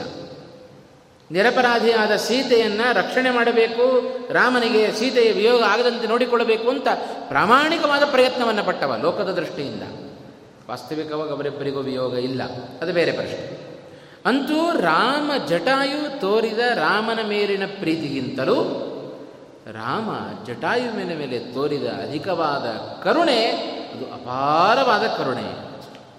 ಸ್ವಲ್ಪ ಪ್ರೀತಿಯನ್ನು ತೋರಿದ್ದಕ್ಕೆ ಜಟಾಯುವಿಗೆ ಉತ್ತಮವಾದ ಸ್ಥಾನವನ್ನೇ ಕಲ್ಪನೆ ಮಾಡಿಕೊಟ್ಟ ವ್ಯಕ್ತಿ ಅವ ಶ್ರೀರಾಮಚಂದ್ರ. ಆದ್ದರಿಂದ ಅವ ತೋರಿದ ಭಕ್ತಿಗಿಂತಲೂ ಶ್ರೀರಾಮನ ಹೃದಯವಂತಿಕೆ ಅದು ಬಹಳ ದೊಡ್ಡದು. ಅಮೋಘವಾದದ್ದು ರಾಮಚಂದ್ರನ ಹೃದಯವಂತಿ ಹೀಗೆ ಶ್ರೀರಾಮಚಂದ್ರ ಸ್ವತಃ ತಾನೇ ಜಟಾಯುವಿನ ಅಂತ್ಯ ಸಂಸ್ಕಾರವನ್ನು ಮಾಡಿ ಅವನಿಗೆ ಉತ್ತಮವಾದ ಲೋಕ ಸಿಗುವಂತೆ ತಾನು ಮಾಡಿದ, ಅದನ್ನೇ ಸ್ವಗತಿಂ ನಯನ್ ಅಂತಂದರು ರಾಯರು. ಭಗವಂತನ ಗುಣ ಬಹಳ ಗಮನಿಸಬೇಕು. ಒಂದು ಸಾಧಾರಣವಾದ ಪಕ್ಷಿ ಅಂತ ಹೇಳಿ ಜಟಾಯುವನ್ನು ತಿರಸ್ಕಾರ ಮಾಡಲಿಲ್ಲ ಶ್ರೀರಾಮಚಂದ್ರ. ಇದು ರಾಮನ ದೊಡ್ಡ ಗುಣವನ್ನು ನಾವು ಉಪೇಕ್ಷೆ ಮಾಡದೆ ರಾಮಚಂದ್ರ ಅದಕ್ಕೆ ಉತ್ತಮವಾದ ಸಂಸ್ಕಾರವನ್ನು ಮಾಡಿ ಒಳ್ಳೆಯ ಗತಿಯನ್ನು ಕೊಟ್ಟದ್ದನ್ನು ನೋಡಿದರೆ ರಾಮನ ನಿಜವಾದ ಔದಾರ್ಯ, ಅವನ ಕಾರುಣ್ಯ ಬಹಳಷ್ಟು ತಿಳಿಯುತ್ತೆ. ಇದೊಂದು ಪ್ರಸಂಗ. ಜಟಾಯುವಿನ ಮೂಲಕ ದಕ್ಷಿಣ ದಿಕ್ಕಿಗೆ ರಾವಣ ಹೊತ್ತುಕೊಂಡು ಹೋಗಿದ್ದಾನೆ, ಲಂಕಾಪಟ್ಟಣಕ್ಕೆ ಸೀತೆಯನ್ನು ಕರ್ಕೊಂಡು ಹೋಗಿದ್ದಾನೆ ಅಂತ ಪರಿಪೂರ್ಣವಾದ ಮಾಹಿತಿಯನ್ನು ಯಥಾವತ್ತಾಗಿ ಜಟಾಯು ರಾಮಚಂದ್ರನಿಗೆ ಮುಟ್ಟಿಸಿದ. ಹಾಗೆ ದಕ್ಷಿಣ ದಿಕ್ಕಿನ ಕಡೆಗೆ ರಾಮನ ಪ್ರಯಾಣ ಅದು ಬೆಳೆದಿದೆ. ಮುಂದೆ ಮತ್ತೊಂದು ಪ್ರಸಂಗ. ಘನನ್ ಕಬಂಧಂ ಅಥ ಘನನ್ ಕಬಂಧಂ ಅಂತಂದರು ರಾಮ್ ಸೀತಾಕೃತಿಯನ್ನು ಹುಡುಕಿಕೊಂಡು ಹೊರಟಿದ್ದಾನೆ. ಮಾರ್ಗ ಮಧ್ಯದಲ್ಲಿ ಜಟಾಯು ಸಿಕ್ಕಿದ. ಆರ್ತನಾಗಿದ್ದಾನೆ. ಅವನಿಗೆ ಸ್ವಗತಿಯನ್ನು ತನ್ನ ಅವನಿಗೆ ಯೋಗ್ಯವಾದ ಗತಿಯನ್ನು ಕಲ್ಪನೆ ಮಾಡಿಕೊಂಡು ಕಬಂಧನನ್ನ ಸಂಹಾರ ಮಾಡಿದ ಅಂತಂದರು. ಕಬಂಧನನ್ನ ಸಂಹಾರ ಮಾಡಿದ ಶ್ರೀರಾಮಚಂದ್ರ, ಮಾಂ ಅವತು ನನ್ನನ್ನು ರಕ್ಷಣೆ ಮಾಡಲಿ ಅಂತಂದರು ರಾಯರು. ಅಂತ ರಾ, ಕಬಂಧನನ್ನು ಕೊಂದು ಅಂತ ಬಂತು. ಎಲ್ಲಿಂದ ಬಂದ ಇವ ಕಬಂಧ? ಯಾರು? ಇವನನ್ನು ಕೊಂದದ್ದು ಯಾಕೆ ಶ್ರೀರಾಮಚಂದ್ರ? ರಾಯರ ಎರಡೇ ಎರಡು ಮಾತು ಘನನ್ ಕಬಂಧಂ ಅಂತಂದು ಕಬಂಧನನ್ನು ಸಂಹಾರ ಮಾಡುತ್ತಾ ನಮ್ಮನ್ನು ಮಾಡಿದ ಶ್ರೀರಾಮಚಂದ್ರ ನಮ್ಮನ್ನು ರಕ್ಷಣೆ ಮಾಡಲಿ ಅಂತ ಸ್ವಲ್ಪ ಇದರ ಹಿನ್ನೆಲೆಯನ್ನು ನೋಡಲಿಕ್ಕೆ ನಾವು ಹಿನ್, ಹೋದಾಗ ಇಲ್ಲಿಯೂ ರಾಮನ ದೊಡ್ಡ ಔದಾರ್ಯವನ್ನು ನಾವು ಕಾಣಲಿಕ್ಕೆ ಸಾಧ್ಯತೆ ಇದೆ. ಏನು ಮಾಡಿದ ಶ್ರೀರಾಮಚಂದ್ರ? ಪಂಪಾ ತೀರದ ಕಡೆಗೆ ತಾನು ಪ್ರಯಾಣವನ್ನು ಬೆಳೆಸ್ತಾ ಇದ್ದಾನೆ. ಇಬ್ಬರೂ ಕೂಡ ಮುಂದೆ ಮುಂದೆ ಸಾಗುತ್ತಾ ಇದ್ದಾರೆ. ರಾಮ ಮತ್ತು ಲಕ್ಷ್ಮಣ ಇಬ್ಬರೂ ಕೂಡ ಎಲ್ಲ ಕಡೆ ಸೀತೆಯನ್ನು ಹುಡುಕುವ ಕೆಲಸ ಹಾಗೆ ಮುಂದುವರೆದಿದೆ. ತುಂಬ ದುಃಖದಲ್ಲಿದ್ದಾರೆ. ಜಟಾಯು ಹೇಳಿದಂತೆ ಅವನ ಮಾರ್ಗದಲ್ಲಿ, ದಕ್ಷಿಣ ಮಾರ್ಗದಲ್ಲಿ ತಾವು ಸಾಗುತ್ತಾ ಇದ್ದಾರೆ. ಇದ್ದಕ್ಕಿದ್ದ ಹಾಗೆ ಒಬ್ಬ ರಾಕ್ಷಸ ಬಂದ. ಇಷ್ಟುದ್ದ ಬಾಹುಗಳು ಬಂತು. ಕಬಂಧ. ಆ ಬಾಹುಗಳಿಂದ ಒಂದೊಂದು ಕೈಯಲ್ಲಿ ರಾಮಲಕ್ಷ್ಮಣ ಇಬ್ಬರನ್ನು ಆ ರಾಕ್ಷಸ ಹಿಡಿದು ಬಿಟ್ಟ. ಕ್ರೂರವಾದ ಆಕಾರ, ದೊಡ್ಡ ರಾಕ್ಷಸ, ಕ್ರೂರವಾದ ಆಕಾರ ಅವನ ತಲೆ ಇಲ್ಲವೇ ಇಲ್ಲಂತೆ. ಅವನ ತಲೆ ಅವನ ಉದರದ ಒಳಗೆ ಸೇರಿಕೊಂಡು ಬಿಟ್ಟಿದೆ. ಹಾಗಾಗಿ ಅವ ಕೈಗಳಿಂದಲೇ ತಾನು ಎಲ್ಲ ಆಹಾರವನ್ನು ತನ್ನ ಹೊಟ್ಟೆಯ ಒಳಗೆ ತುಂಬಿಸಿಕೊಳ್ತಾ ಇದ್ದ ಆ ರಾಕ್ಷಸ ಅವನ ಹೆಸರು ಕಬಂಧ ಅಂತ. ಯಾಕೆ ಇವನ ತಲೆ ಏನಾಯಿತು? ಬಹಳ ದುಷ್ಟ ಇವ. ಕಾಡಿನಲ್ಲಿ ವಾಸ ಮಾಡ್ತಾ ಎಲ್ಲ ಋಷಿಗಳನ್ನು, ಮುನಿಗಳನ್ನು ಪೀಡಿಸ್ತಾ ತುಂಬ ತೊಂದರೆ ಕೊಡ್ತಾ ಇತ್ತು ದೇವೇಂದ್ರನನ್ನೂ ಲೆಕ್ಕಕ್ಕೆ ತೆಗೆದುಕೊಂಡಿರಲಿಲ್ಲಂತೆ ಇವನ ಉಪಟಳವನ್ನು ತಾಳಲಾರದೆ ದೇವೇಂದ್ರ ತನ್ನ ವಜ್ರಾಯುಧದಿಂದ ಇವನ ತಲೆ ಹೊಡೆದದ್ದಕ್ಕೆ ಆ ಪೆಟ್ಟಿಗೆ ಇವನ ತಲೆ ಒಳಗಡೆ ಹೋಗಿಬಿಡ್ತು.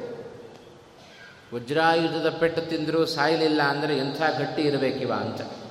ಅವನು ಸ್ವಯಂ ಸಾಮರ್ಥ್ಯದಿಂದ ಸತ್ತದ್ದಲ್ಲಂತೆ.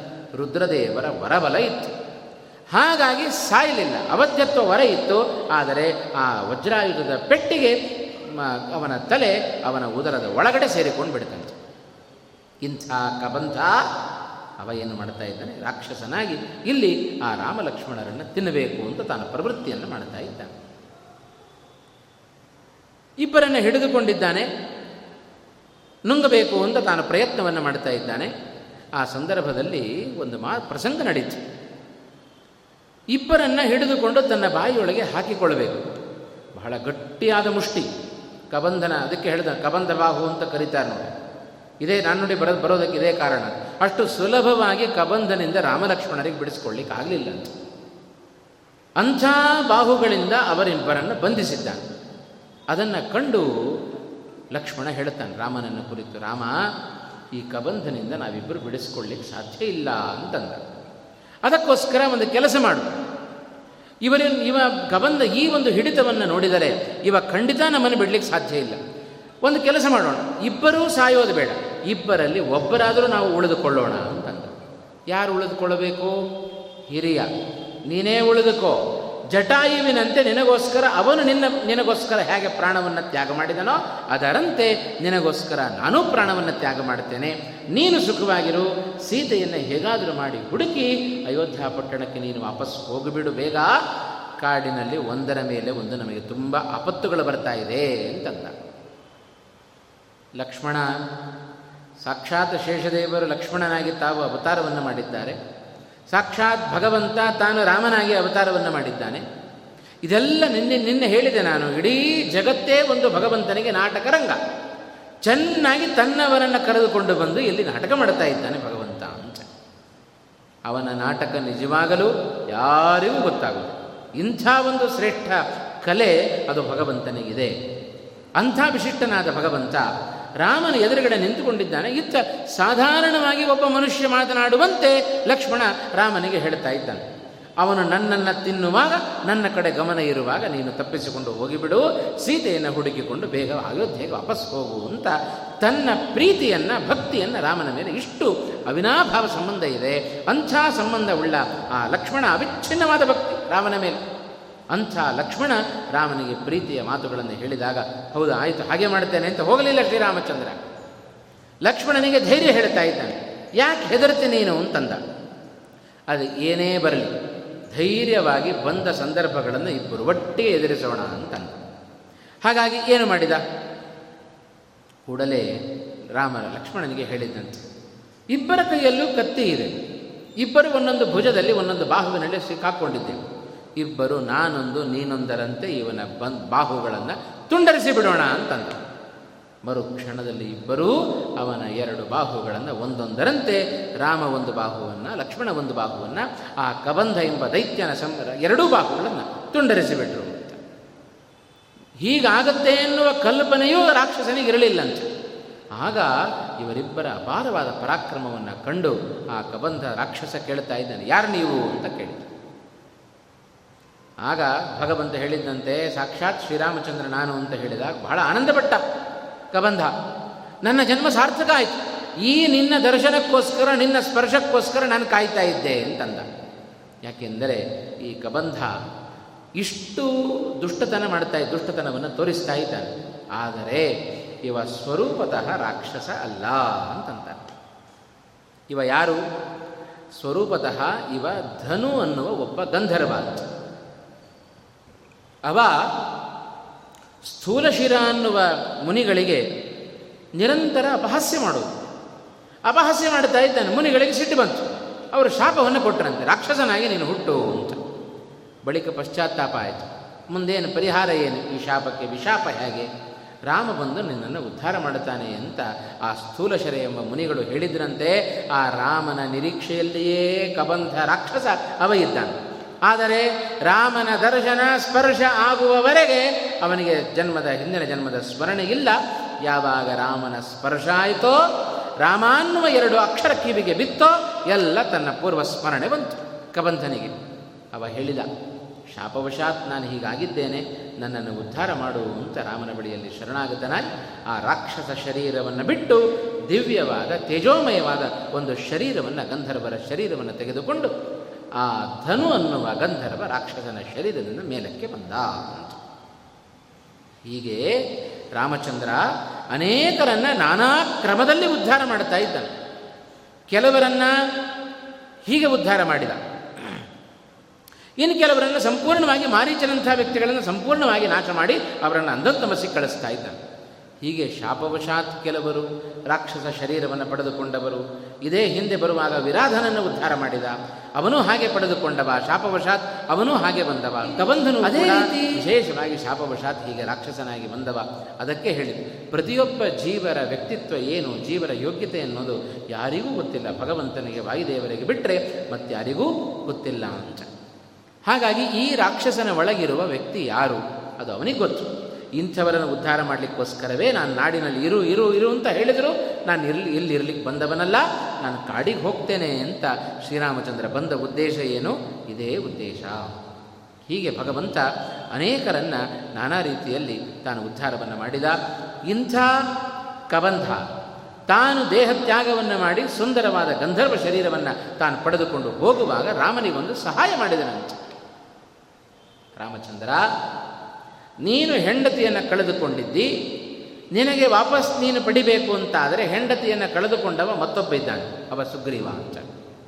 ಅವನ ಬಳಿಗೆ ಹೋಗಿ ಅವನಿಗೆ ನೀನು ಸಹಾಯವನ್ನು ಮಾಡಿದರೆ ಅನೇಕ ಕಪಿಗಳ ಸೈನ್ಯವನ್ನು ತೆಗೆದುಕೊಂಡು ಅವ ನಿನಗೆ ಸಹಾಯವನ್ನು ಮಾಡುತ್ತಾನೆ, ನಿನ್ನ ಹೆಂಡತಿಯನ್ನು ನೀನು ಪಡೆದುಕೊಳ್ಳಬಹುದು ಅಂತ ಇಷ್ಟು ಸೂಚನೆಯನ್ನು ಕೊಟ್ಟು ಗಂಧರ್ವ, ಆ ಧನು ಎನ್ನುವ ಗಂಧರ್ವ ತನ್ನ ಲೋಕಕ್ಕೆ ತಾನು ಹೋದ ಅಂತ. ನಿಮಗನ್ನಿಸಬಹುದು, ಜಟಾಯುವು ಸೂಚನೆ ಕೊಟ್ಟ ಆ ಮೃಗಗಳು ಸೂಚನೆ ಕೊಟ್ಟು ಸೀತೆ ಈ ದಿಕ್ಕಲು ಹೋಗಿದ್ದಾಳೆ ಅಂತ ಮೃಗಗಳ ಪ್ರವೃತ್ತಿಯಿಂದಲೂ ಅವುಗಳ ಚರ್ಯೆಯಿಂದಲೂ ಶ್ರೀರಾಮಚಂದ್ರ ತಾನು ತಿಳಿದುಕೊಂಡ, ಜಟಾಯುವಿನ ಮೂಲಕ ಮಾಹಿತಿ ಪಡೆದುಕೊಂಡ, ಈ ಕಬಂಧನ ಮೂಲಕ, ಧನು ಎಂಬ ಗಂಧರ್ವನ ಮೂಲಕ ತಾನು ಮಾಹಿತಿಯನ್ನು ಪಡೆದುಕೊಳ್ತಾ ಇದ್ದಾನೆ. ಇದೆಲ್ಲದರ ಅವಶ್ಯಕತೆ ಉಂಟೇನು ಶ್ರೀರಾಮಚಂದ್ರನಿಗೆ? ವಾಸ್ತವಿಕವಾಗಿ ಇಲ್ಲ. ಆದರೆ ಭಗವಂತ ಎಲ್ಲೂ ತನ್ನ ದೈವತ್ವವನ್ನು ಭಗವಂತ ತಾನು ತೋರ್ಪಡಿಸಲಿಲ್ಲ. ಯಾಕೆ ಎಂದರೆ ಮಾನವನಾಗಿ ಭಗವಂತ ತಾನು ಹುಟ್ಟಿದಾಗ ಸಹಜವಾಗಿ ಮಾನವರು ಹೇಗೆ ನಡ್ಕೊಳ್ಬೇಕೋ? ಅದರಂತೆ ನಡೆದು ತೋರಿಸ್ತಾ ಇದ್ದಾನೆ. ಎಲ್ಲರಿಗೂ ಸೇವಾ ಭಾಗ್ಯ ಕೊಡಬೇಕಲ್ಲ? ದೇವತೆಗಳು ಅದೇ ಅಪೇಕ್ಷೆ ಪಡ್ತಾರಂತೆ. ಭಗವಂತ ಭೂಲೋಕದಲ್ಲಿ ಅವತಾರ ಮಾಡಿದರೆ ಎಲ್ಲರಿಗೂ ಹೇಳುತ್ತಾನಂತೆ, ನೀವು ಅವತಾರ ಮಾಡಿರಿ ಅಂತ. ಹಾಗಾಗಿ ಭ, ದೇವತೆಗಳೆಲ್ಲ ಕಾಯ್ತಾ ಇರ್ತಾರಂತೆ, ಭಗವಂತ ಯಾವಾಗ ಅವತಾರ ಮಾಡ್ತಾನೆ, ಅವನ ಜೊತೆಗೆ ನಾವ್ಯಾಗ ನಾವು ಯಾವಾಗ ಹೋಗಬಹುದು ಅಂತ ಕಾಯ್ತಾ ಇರ್ತಾರಂತೆ. ಇಂಥ ವ್ಯಕ್ತಿಯಾದ ಶ್ರೀರಾಮಚಂದ್ರ. ಸರ್ವಜ್ಞನಾಗಿದ್ದಾನೆ, ಎಲ್ಲವನ್ನ ತಿಳಿದವನಾಗಿದ್ದಾನೆ, ಆದರೂ ಎಲ್ಲರಿಗೂ ಒಂದೊಂದು ಸೇವೆಯ ಭಾಗ್ಯವನ್ನು ತಂದುಕೊಡುವುದಕ್ಕೋಸ್ಕರ ತಾನು ಸುಮ್ಮನಿದ್ದಾನೆ ಅಂತ. ಹೀಗೆ ಶ್ರೀರಾಮಚಂದ್ರ ಅವನ ಮೂಲಕವೂ ಒಂದು ಮಾಹಿತಿಯನ್ನು ಪಡೆದುಕೊಂಡು ಅವ ಸೂಚನೆ ಕೊಟ್ಟಂತೆ ಅವ ಮುಂದೆ ಆ ಸುಗ್ರೀವನ ಆ ಸನ್ನಿಧಾನಕ್ಕೆ ತಾನು ಬರ್ತಾ ಇದ್ದಾನೆ. ಶ್ರೀರಾಮಚಂದ್ರ ಅವನ ನಡೆ ಯಾರು? ಧರ್ಮಭ್ರಷ್ಟರೋ ಧರ್ಮ ವಿರೋಧಿಗಳೋ ಯಾರು ದುಷ್ಟರೋ, ಯಾರು ಸಜ್ಜನರಿಗೆ ತೊಂದರೆಯನ್ನು ಉಂಟು ಮಾಡ್ತಾ ಇರ್ತಾರೋ, ಅಂಥ ರಾಕ್ಷಸರನ್ನೆಲ್ಲ ಸಂಹಾರ ಮಾಡ್ತಾ ಇದ್ದಾರೆ. ಅದೇ ರಾಮನ ಮತ್ತೊಂದು ನಡೆ, ಅದನ್ನು ನಾವು ಕಾಣ್ತಾ ಇದ್ದೇವೆ.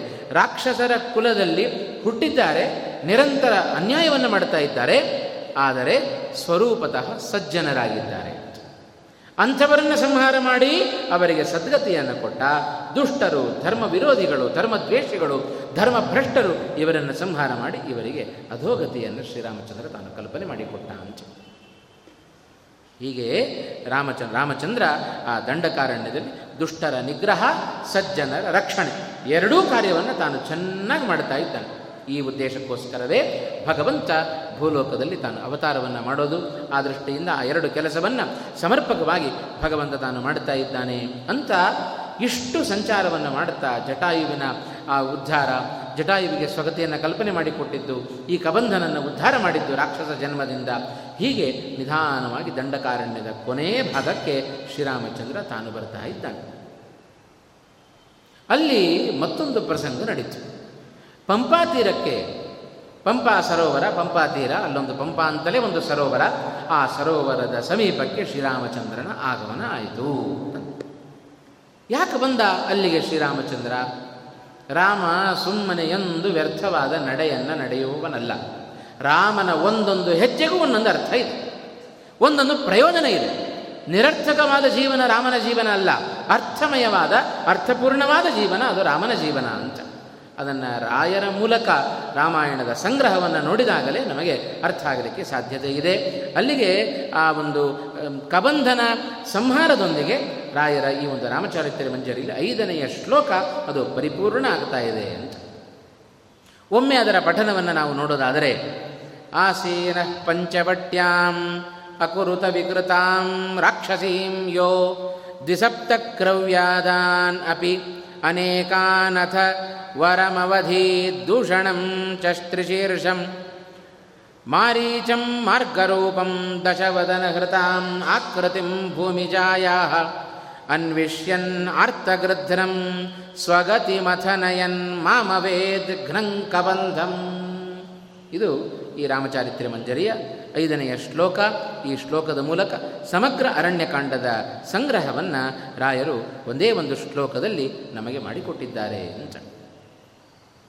ನಂತರ ಕಬಂಧನನ್ನು ಸಂಹಾರ ಮಾಡಿ ಅವನ ಸೂಚನೆಯಂತೆ ಶ್ರೀರಾಮಚಂದ್ರ ಹಾಗೆ ದಕ್ಷಿಣ ದಿಕ್ಕಿನ ಕಡೆಗೆ ತಾನು ಸಾಗುತ್ತಾ ಇದ್ದಾನೆ. ಅದನ್ನು ರಾಯರ ಮಾತಿನಲ್ಲಿ ನಾವು ಕೇಳೋದಾದರೆ ಮುಂದಿನ ಶ್ಲೋಕದ ಪ್ರಾರಂಭದಲ್ಲಿ ಇದನ್ನೇ ಉಲ್ಲೇಖ ಮಾಡಿದರು ರಾಯರು. ಹಿಂದೆ ಈಗಷ್ಟೇ ನೋಡಿದಂತೆ ರಾಮಾಯಣದ ಯಾವ ಪ್ರಸಂಗವೂ ಬಿಟ್ಟು ಹೋಗಿರಬಾರದು. ಎಲ್ಲ ಬಂದಿರಬೇಕು ಒಂದಾದ ಮೇಲೊಂದು ಇಷ್ಟು ಅಚ್ಚುಕಟ್ಟಾಗಿ ಒಂದು ರಾಮಾಯಣದ ಸಂಗ್ರಹ. ಅದು ಈ ಗ್ರಂಥದಲ್ಲಿ ನಡೆದಿದೆ ಅಂದರೆ ರಾಯರ ಅಪಾರವಾದ ವಿದ್ವತ್ತು ಎಷ್ಟಿದೆ ಅನ್ನೋದನ್ನು ಈ ಮೂಲಕ ನಾವು ತಿಳ್ಕೊಳ್ಳಿಕ್ಕೆ ಸಾಧ್ಯತೆ ಇದೆ. ಪಂಪಾತೀರಂ ಸಗಚ್ಛನ್, ಇಹ ಕೃತ ವಸತಿರ್ಭಕ್ತಿ ದುಷ್ಟಶವರ್ಯೈ ದತ್ವಾ ಮುಕ್ತಿಂ ಪ್ರಕುರ್ವನ್, ಹನುಮತ ಉದಿತಂ ಪ್ರಾಪ್ತ ಸುಗ್ರೀವ ಸಖ್ಯ, ಸಪ್ತಚ್ಛಿತ್ವಾ ದತಾಲಾನ್ ವಿಧಿವರ ಬಲಿನೋ ವಾಲಿಭಿತ್ ಸೂರ್ಯಸೂನುಂ ಕುರುಬಾಣೋ ರಾಜ್ಯಪಾಲಂ ಸಮವತು ನಿವಸನ್ ಮಾಯ ಮಾಲ್ಯವತ್ ಕಂದರೇಸೌ ಅಷ್ಟು ಕಿಷ್ಕಿಂದ ಕಾಂಡದ ಅನೇಕ ಭಾಗಗಳನ್ನು ಈ ಶ್ಲೋಕದಲ್ಲಿ ಸಂಗ್ರಹ ಮಾಡಿಕೊಟ್ಟರು ರಾಯರು. ಪ್ರಾರಂಭದ ನಾಲ್ಕನೆಯ ಕಾಂಡಕ್ಕೆ ಈಗ ಕಾಲಿಡ್ತಾ ಇದ್ದೇವೆ. ಮೊದಲನೆಯ ಕಾಂಡ ಒಟ್ಟು ವಾಲ್ಮೀಕಿ ರಾಮಾಯಣದಲ್ಲಿ ಏಳು ಕಾಂಡಗಳಿದ್ದಾವೆ. ಮೊದಲನೆಯದ್ದು ಬಾಲಕಾಂಡ, ನಂತರದಲ್ಲಿ ಅಯೋಧ್ಯಾಕಾಂಡ ನಂತರದಲ್ಲಿ ಬರತಕ್ಕಂಥದ್ದು ಅರಣ್ಯಕಾಂಡ. ಆ ಅರಣ್ಯಕಾಂಡದ ನಂತರ ಅರಣ್ಯಕಾಂಡದ ಕೊನೆಯ ಭಾಗದಲ್ಲಿ ಸೀತೆಯ ಅಪಹರಣ, ಜಟಾಯುವಿಗೆ ಸ್ವಗತಿಯ ಪ್ರಾಪನೆ, ಜೊತೆಗೆ ಆ ಕಬಂಧನ ಸಂಹಾರ.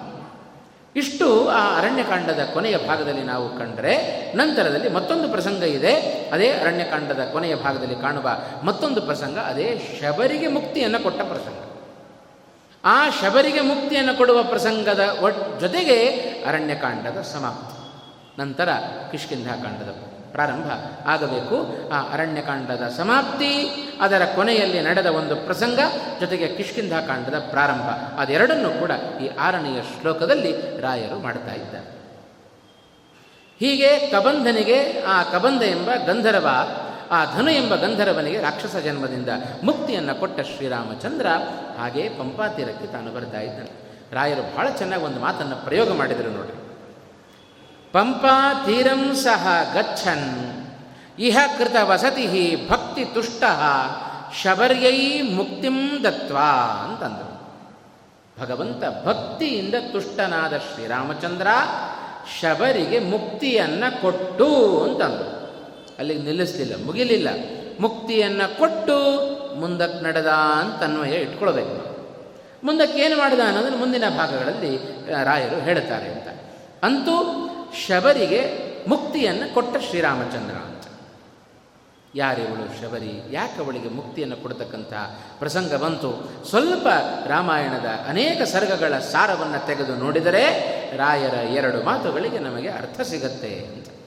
ಬಹಳ ವಿಶೇಷವಾಗಿ ಹೇಳಿದರು ರಾಯರು. ಇಲ್ಲಿ ಹೇಳುವಾಗ ಭಕ್ತಿ ತುಷ್ಟ ಅಂತ ಒಂದು ಶಬ್ದ ಪ್ರಯೋಗ ಮಾಡಿದರು ರಾಯರು. ಭಕ್ತಿಯಿಂದ ಸಂತುಷ್ಟನಾದ ಶ್ರೀರಾಮಚಂದ್ರ ಅಂತ.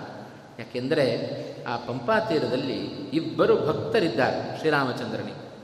ರಾಮಚಂದ್ರನ ಭಕ್ತರು ಇಬ್ಬರು, ಒಬ್ಬರು ಮತಂಗ ಋಷಿಗಳು, ಮತ್ತೊಬ್ಬರು ಅವರ ಆಶ್ರಯದ, ಆಶ್ರಯದಲ್ಲಿ ಅವರ ಮಾರ್ಗದರ್ಶನದಂತೆ ನಡೀತಾ ಇರತಕ್ಕಂಥ ಮತ್ತೊಬ್ಬಳು ಶಬರಿ. ರಾಮಚಂದ್ರ ಯಾಕೆ ಪಂಪಾ ತೀರಕ್ಕೆ ಬಂದ? ಸೀತೆಯ ಅಪಹರಣ ಆಗಿದೆ ಅಂತ ಮೊದಲೇ ಸುದ್ದಿಯನ್ನು ಗೊತ್ತಾದ ರಾಮಚಂದ್ರ ತಾನೇ ನೇರವಾಗಿ ಲಂಕಾಪಟ್ಟಣಕ್ಕೆ ಹೋಗಿ ಸೀತೆಯನ್ನು ಎತ್ಕೊಂಡು ಬಂದುಬಿಡ್ಬೋದಾಗಿತ್ತು. ಯಾಕೆ ಇಷ್ಟೆಲ್ಲ ಹರಸಾಹಸ ಯಾಕೆ ಮಾಡಿದ? ಶ್ರೀರಾಮಚಂದ್ರ, ಇಷ್ಟೆಲ್ಲ ಸಾಹಸ ಮಾಡಿದ ಅಂತ ಲೋಕಕ್ಕೆ ಕಂಡರೂ ಅವನಿಗೇನು ಯಾಕೆ ಅಂದರೆ, ಇಚ್ಛಾ ಮಾತ್ರ ಪ್ರಭೋ ಸೃಷ್ಟಿ ಅಂತ ಹೇಳಿ ಇಡೀ ಜಗತ್ತಿನ ಸೃಷ್ಟಿ ಕೇವಲ ಭಗವಂತನ ಇಚ್ಛೆಯಿಂದ ನಡೆದೋಗುತ್ತೆ. ಏನು ಪ್ರಯತ್ನ ಪಡಬೇಕಾಗಿಲ್ಲ ಭಗವಂತ ಸಣ್ಣ ಕೆಲಸ ಮಾಡಬೇಕು ಅಂದರೆ ನಾವು ಎಷ್ಟು ಶ್ರಮ ಪಡಬೇಕು. ಆದರೆ ಭಗವಂತ ಇಂಥ ಚರಾಚರಾತ್ಮಕವಾದ ಜಗತ್ತನ್ನು ಸೃಷ್ಟಿ ಮಾಡಬೇಕಾದರೆ ಇಂಥ ಚಿತ್ರ ವಿಚಿತ್ರವಾದ ಪ್ರಾಣಿಗಳೆಲ್ಲ ಈ ಭೂಲೋಕದಲ್ಲಿ ಹುಟ್ಟುಕೊಂಡಿದ್ದಾವೆ, ಜಗತ್ತಿನಲ್ಲಿ ಹುಟ್ಟುಕೊಂಡಿದ್ದಾವೆ. ಇಂಥ ಪ್ರಾಣಿಗಳನ್ನು, ಜಡ ವಸ್ತುಗಳನ್ನು, ಚೇತನ ವಸ್ತುಗಳನ್ನು ಸೃಷ್ಟಿ ಮಾಡಿ, ಹೊರಗಿದ್ದು ನಿಯಮನೆ ಮಾಡಿ, ಒಳಗಿದ್ದು ಪ್ರೇರಣೆಯನ್ನು ಮಾಡಿ, ಎಷ್ಟು ಕಷ್ಟ ಏನೋ ಅಂತ ನಾವಂತೆ. ಅದಕ್ಕೆ ವ್ಯಾಸರು ಒಂದು ಸೂತ್ರವನ್ನೇ ಹೇಳಿಬಿಟ್ರು. ಓಂ ಲೋಕವತ್ತು ಲೀಲಾ ಕೈವಲ್ಯಂ ಓಂ ಅಂತ. ಭಗವಂತನಿಗೆ ಇದೆಲ್ಲ ಲೀಲೆ ಅಂತ. ಏನು ಕಷ್ಟಪಡಬೇಕಾಗಿಲ್ಲ ಅಂತ ಇಡೀ ಅವನ ದೇಹ, ಅವನ ವಿಶ್ವರೂಪ ದರ್ಶನವನ್ನು ನೋಡಿದರೆ, ಗೀತೆಯ ಮೂಲಕ ನೋಡಿದರೆ ಭಗವಂತನ ಸಾಮರ್ಥ್ಯ ಅಪಾರವಾದ ಸಾಮರ್ಥ್ಯ. ಇಂಥ ಶ್ರೀರಾಮಚಂದ್ರ ಇಷ್ಟೆಲ್ಲ ಸಾಹಸ ಪಡಬೇಕಾಗಿರಲಿಲ್ಲ. ಹೆಜ್ಜೆ ಹೆಜ್ಜೆಗೂ ಅವ ಒಬ್ಬೊಬ್ಬರ ಮೂಲಕ ಸೂಚನೆಯನ್ನು, ಸಹಾಯವನ್ನು ತೆಗೆದುಕೊಂಡು ತೆಗೆದುಕೊಂಡು ಮುಂದಕ್ಕೆ ಹೋಗ್ತಾ ಇದ್ದ. ರಾಮನಿಗೆ ಅವರು ಸಹಾಯ ಮಾಡಿದ್ದಲ್ಲ, ಅವರು ರಾಮನಿಗೆ ಸಹಾಯ ಮಾಡುವ ನೆಪದಲ್ಲಿ ಪುಣ್ಯ ಅವರು ಕಟ್ಕೊಂಡ್ರಟ್ಟೆ ರಾಮ ಭಾಗ್ಯ ಕೊಟ್ಟ. ಕೆಲವರಿಗೆಲ್ಲ ನಾವು ಹೇಳೋದಿಲ್ಲೇನು, ದೊಡ್ಡವರಿಗೆ? ಇಲ್ಲರಿ ಅವರು ಬೇಕಾದಷ್ಟು ಅವರೇ ಮಾಡ್ಬೋದಾಗಿತ್ತು ಏನೋ ನಮ್ಮ ಕೈಯಲ್ಲಿ ಮಾಡಿಸ್ಕೊಂಡ್ರಪ್ಪ, ನಮಗೆ ಪುಣ್ಯ ಕೊಡಬೇಕು ಅಂತ. ಹಾಗೆ ಇದೆಲ್ಲ ಭಗವಂತನ ಲೀಲೆಗಳಿವೆ, ರಾಮಲಕ್ಷ್ಮಣರ. ನಡೆ ಅವರ ನುಡಿ, ಸೀತೆಯ ನಡೆ, ಇದೆಲ್ಲವೂ ಕೂಡ ಅವರಿಗೆ ಅನುಗ್ರಹವನ್ನು ಮಾಡುವುದಕ್ಕೋಸ್ಕರ. ಹಾಗಾಗಿ ಶ್ರೀರಾಮಚಂದ್ರ ಇಲ್ಲ ಅಲ್ಲಿಂದ ನೇರವಾಗಿ ದಂಡಕಾರಣ್ಯದಿಂದ ಪಂಪಾತೀರಕ್ಕೆ ತಾನು ಬರ್ತಾ ಇದ್ದಾನೆ. ಆ ಪಂಪಾತೀರವನ್ನು ನೋಡ್ತಾ ಇದ್ದಾನೆ. ಆ ಪಂಪಾತೀರಕ್ಕೆ ಬಂದಾಗ ಬಹಳ ಸುಂದರವಾದ ಪರಿಸರ ಅದು. ಅಲ್ಲಿ ಭಕ್ತಿ ತುಷ್ಟ ಅನ್ನುವ ರಾಯರ ಒಂದು ಪದ ಪ್ರಯೋಗ. ಅಲ್ಲಿ ಭಕ್ತಿಯಿಂದ ಸಂತುಷ್ಟನಾದ ಶ್ರೀರಾಮಚಂದ್ರ ಅಂತ. ಯಾರು ಭಕ್ತಿಯನ್ನು ತೋರಿಸಿದರು ಒಬ್ಬರು ಮತ್ತು ಮತಂಗ ಋಷಿಗಳು ಮತ್ತೊಬ್ಬರು, ಮತ್ತೊಬ್ಬಳು ಶಬರಿ ಅಂತ. ಆ ಶಬರಿಗೆ ರಾಮಚಂದ್ರ ಮುಕ್ತಿಯನ್ನು ತಾನು ಕೊಟ್ಟ ಅಂತಂದರು ರಾಯರು. ಮುಕ್ತಿಂ ದತ್ವಾ ಪಂಪಾತೀರಂ ಸಹ ಗಚ್ಚನ್, ಕೃತ ವಸತಿ ಭಕ್ತಿ ತುಷ್ಟ, ಶಬರ್ಯೈ ಮುಕ್ತಿಂ ದತ್ವಾ. ಆ ಶಬರಿಗೆ ಮುಕ್ತಿಯನ್ನು ಶ್ರೀರಾಮಚಂದ್ರ ತಾನು ಕೊಟ್ಟ ಅಂತ ಹೇಳ್ತಾ ಇದ್ದಾರೆ. ಆ ಮತಂಗ ಮುನಿಗಳ ಆಶ್ರಮದಲ್ಲಿ ಪರಮಭಕ್ತಳಾಗಿರತಕ್ಕಂಥ ಶಬರಿ ತಾನು ವಾಸವನ್ನು ಮಾಡ್ತಾ ಇದ್ದಾಳಂತೆ ಯಾರಿವಳು ರಾಮನಿಗೋಸ್ಕರ ಯಾಕೆ ಕಾತು ಕೂತು ಕಾದು ಕೂತಿದ್ದಾಳೆ ಅವಳು ರಾಮ ಯಾವಾಗ ಬರ್ತಾನೆ ಅಂತ ನಿರೀಕ್ಷೆಯಲ್ಲಿದ್ದಾಳಂತೆ. ರಾಮನ ನಿರೀಕ್ಷೆಯಲ್ಲಿದ್ದ ಆ ಶಬರಿಯ ಬಳಿಗೆ ತಾನೇ ಸ್ವಯಂ ರಾಮಚಂದ್ರ ಹೋಗ್ತಾ ಇದ್ದಾನೆ. ರಾಮಚಂದ್ರ ಹೋಗಿ, ಅವ ಮಾಡಿದ ಕೆಲಸ ಏನು? ಈ ಶಬರಿ ಯಾರು? ಮೂಲತಃ ಇವಳು ಶಬರಿ ವಾಸ್ತವಿಕವಾಗಿ ಶೂದ್ರ ಜಾತಿಗಿಂತಲೂ ಕೆಳಗಿನವಳು. ಒಬ್ಬ ಬೇಡರ ಜಾತಿಯಲ್ಲಿ ಹುಟ್ಟಿದ ವ್ಯಕ್ತಿಯವಳು. ಬೇಡರ ಜಾತಿಯಲ್ಲಿ ಹುಟ್ಟಿದವಳು, ಶೂದ್ರ ಜಾತಿಗಿಂತಲೂ ಕೆಳಗಿನವಳು. ಆದರೆ ಶ್ರೀರಾಮಚಂದ್ರ ಎಂಥವರಿಗೂ ಅನುಗ್ರಹವನ್ನು ಮಾಡ್ತಾನೆ ಅನ್ನೋದಕ್ಕೆ ಇದೊಂದು ಪ್ರಸಂಗ ನಮಗೆ ಸಾಕ್ಷಿ. ಶಬರಿ ಮೂಲತಃ ಬೇಡರ ಜಾತಿಯಲ್ಲಿ ಹುಟ್ಟಿದವಳಲ್ಲಂತ. ಇವಳ ಇವಳ ಸ್ವರೂಪ ಏನು? ಯಾರಿವಳು ಶಬರಿ? ಇವಳು ಅಪ್ಸರಾ ಸ್ತ್ರೀ ಆ ಅಪ್ಸರೆ ಈಗ ಬೇಡರ ಜಾತಿಯ ಒಬ್ಬಳ ಕನ್ಯೆಯಾಗಿ ಇಲ್ಲಿ ಹುಟ್ಟುಕೊಂಡಿದ್ದಾಳೆ. ಪಂಪಾತೀರದಲ್ಲಿ ವಾಸ ಮಾಡ್ತಾ ಇದ್ದಾಳೆ. ಯಾಕಿಂಥ ಪ್ರಸಂಗ ಬಂತು? ಒಮ್ಮೆ ದೇವೇಂದ್ರನ ಸಭೆಯಲ್ಲಿ ದೇವೇಂದ್ರನ ಪತ್ನಿಯಾದ ಶಚಿಯ ಎದುರುಗಡೆ ಈ ಅಪ್ಸರೆ ಉದ್ದಟತನದಿಂದ ನಡ್ಕೊಂಡ್ಲಂತು ಆ ನಡೆದುಕೊಂಡಿದ್ದರ ಪ್ರಭಾವದಿಂದ ಶಚಿದೇವಿ ಕೋಪ, ಕೋಪಗೊಂಡು ಇವಳಿಗೆ ಶಾಪವನ್ನು ಕೊಟ್ಟಿದ್ದಾಳಂತೆ.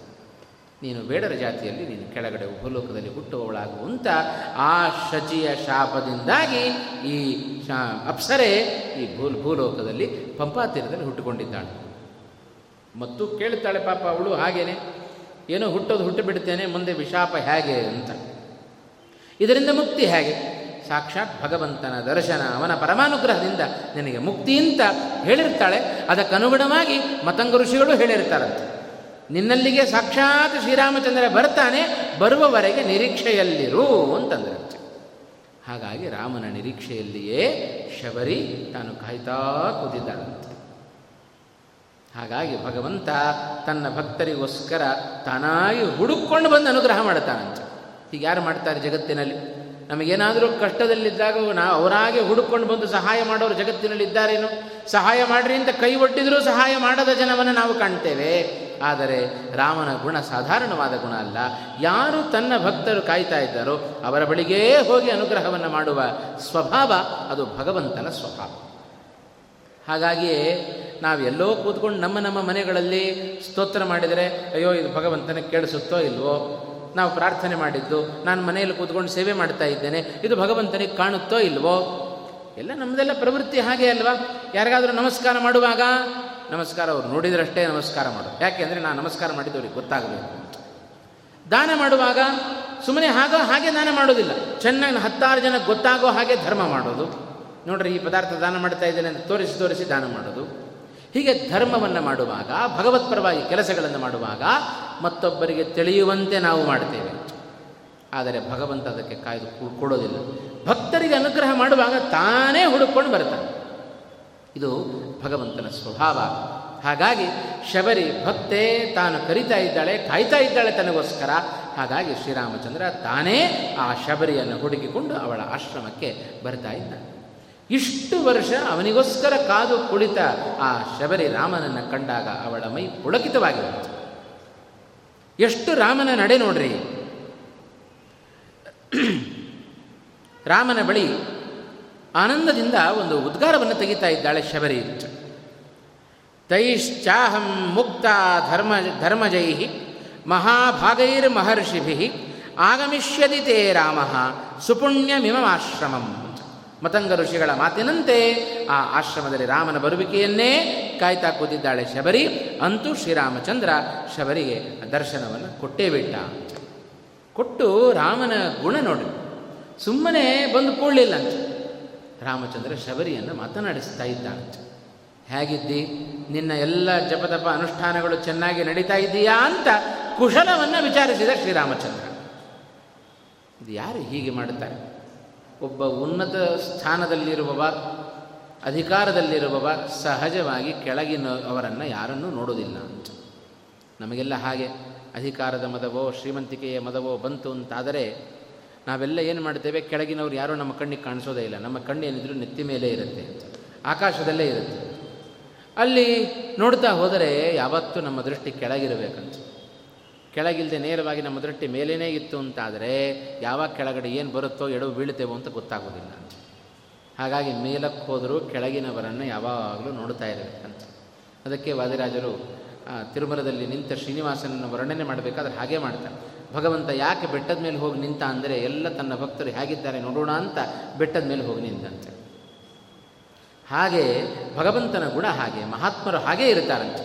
ತಾವು ಮೇಲಕ್ಕೆ ಹೋದರೂ ಮೇಲಕ್ಕೇ ನೋಡೋದಿಲ್ಲ, ದೊಡ್ಡವರೆಲ್ಲ ಇವತ್ತು ಹಾಗೆ ದೊಡ್ಡವ್ರ ತಲೆ ಮೇಲೆ ಕೈಯಾಡಿಸ್ತಾ ಇರ್ತಾರೆ, ತಲೆಯವರು ಚಿಕ್ಕವರನ್ನು ಮರೆತೇ ಬಿಡ್ತಾರೆ ಅಂತ. ಆದರೆ ರಾಮ ಹಾಗಲ್ಲ, ಆ ಭಕ್ತರು ದೊಡ್ಡವರೇ ಇರಲಿ, ಸಣ್ಣವರೇ ಇರಲಿ, ಶ್ರೀಮಂತರೇ ಇರಲಿ, ಬಡವರೇ ಇರಲಿ, ಪ್ರಾಣಿಯೇ ಇರಲಿ, ಪಕ್ಷಿಯೇ ಇರಲಿ, ಭಗವಂತನಿಗೆ ಬೇಕಾದ್ದು ಭಾವಗ್ರಾಹಿ ಜನಾರ್ದನ ಅಂತ ಹೇಳ್ತಾರೆ. ಅವ ಭಕ್ತಿಯ ಭಾವನೆಗಳನ್ನು ಗ್ರಹಣ ಮಾಡುತ್ತಾನೆ ವಿನಃ ನಮ್ಮ ಶ್ರೀಮಂತಿಕೆ ಭಗವಂತನಿಗೆ ಬೇಡ. ನಾವು ಬಡತನದಲ್ಲಿದ್ದೇವೋ, ಶ್ರೀಮಂತರಿದ್ದೇವೋ ಅವನಿಗೆ ಬೇಡ. ಅವನಿಗೆ ಬೇಕಾದ್ದು ನಿಷ್ಕಲ್ಮಶವಾದ ಭಕ್ತಿ. ಇದನ್ನು ಭಗವಂತ ಗಮನಿಸ್ತಾನೆ ವಿನಃ ಅವನಿಗೆ ಯಾವುದು ಬೇಡ. ಹಾಗಾಗಿ ಆ ಶೂದ್ರ ಜಾತಿಯಲ್ಲಿ ಕೆಳ ಇರುವ ಕೆಳಗಿನ ಜಾತಿಗಿಂತಲೂ ಆ ಜಾತಿಯಲ್ಲಿ ಹುಟ್ಟಿದ, ಆ ಬೇಡರ ಜಾತಿಯಲ್ಲಿ ಹುಟ್ಟಿದ ಶಬರಿಯನ್ನ ಮಾತನಾಡಿಸಿದ ಶ್ರೀರಾಮಚಂದ್ರ. ಹೇಗಿದ್ದಿ ಅಂತ ಕೇಳಿದ. ಶಬರಿ ಬಹಳ ಆನಂದ ಪುಳಕಿತಳಾಗಿ, ರಾಮಚಂದ್ರ, ನನ್ನ ಎಲ್ಲ ವ್ರತ, ನಿಯಮ, ಜಪ, ಅನುಷ್ಠಾನ, ವ್ರತ ಎಲ್ಲವೂ ಕೂಡ ಈಗ ಸಾರ್ಥಕ ಆಯಿತು ಅಂತಂದ ನಿನ್ನಂಥ ವ್ಯಕ್ತಿಯ ದರ್ಶನ ಇದೇ ದೊಡ್ಡ ಸೌಭಾಗ್ಯ. ನಾವೆಲ್ಲ ವ್ರತ ನಿಯಮಗಳನ್ನು ಆಚರಣೆ ಮಾಡೋದು ಯಾತಕ್ಕೋಸ್ಕರ. ಇವತ್ತು ಏಕಾದಶಿ ಉಪವಾಸ ಮಾಡೋದಾಗಲಿ, ಚಾತುರ್ಮಾಸ್ಯ ವ್ರತಗಳನ್ನು ಮಾಡೋದಾಗಲಿ, ಪ್ರತಿನಿತ್ಯ ದೇವರ ಪೂಜೆಗಳನ್ನು ಮಾಡೋದಾಗಲಿ, ಯಾಕೆ ಮಾಡ್ತೇವೆ? ಎಲ್ಲ ಭಗವಂತನ ಪ್ರಸಾದಕ್ಕೋಸ್ಕರ ಅಂತ. ಅವನ ಪ್ರಸನ್ನತೆ ಸಿಕ್ಕಿಬಿಟ್ರೆ, ಅವನ ಪ್ರಸಾದ ಸಿಕ್ಕರೆ ಕಿಮಲಭ್ಯಂ ಭಗವತಿ ಪ್ರಸನ್ನೇ ಶ್ರೀನಿಕೇತನೆ. ಅವನ ಪ್ರಸಾದ ನಮಗೆ ಸಿಕ್ತು ಅಂತಾದರೆ ಜಗತ್ತಿನಲ್ಲಿ ನಮಗೆ ಲಭ್ಯವಲ್ಲದ್ದು ಯಾವುದೂ ಇಲ್ಲ ಅಂತ. ಅಷ್ಟು ಸುಲಭ. ಅದಕ್ಕೆ ದಾಸರು ಹೇಳಿದ್ದೋ ಏನು, ಸುಲಭನೋ ಹರಿ ಸುಲಭನೋ ಅಂತ. ಭಕ್ತಿಯಿಂದ ಭಗವಂತನನ್ನು ಸುಲಭವಾಗಿ ನಮ್ಮ ವಶಕ್ಕೆ ತೆಗೆದುಕೊಳ್ಳಬಹುದಂತೆ. ಅದು ಭಗವಂತನ ಒಂದು ಗುಣ.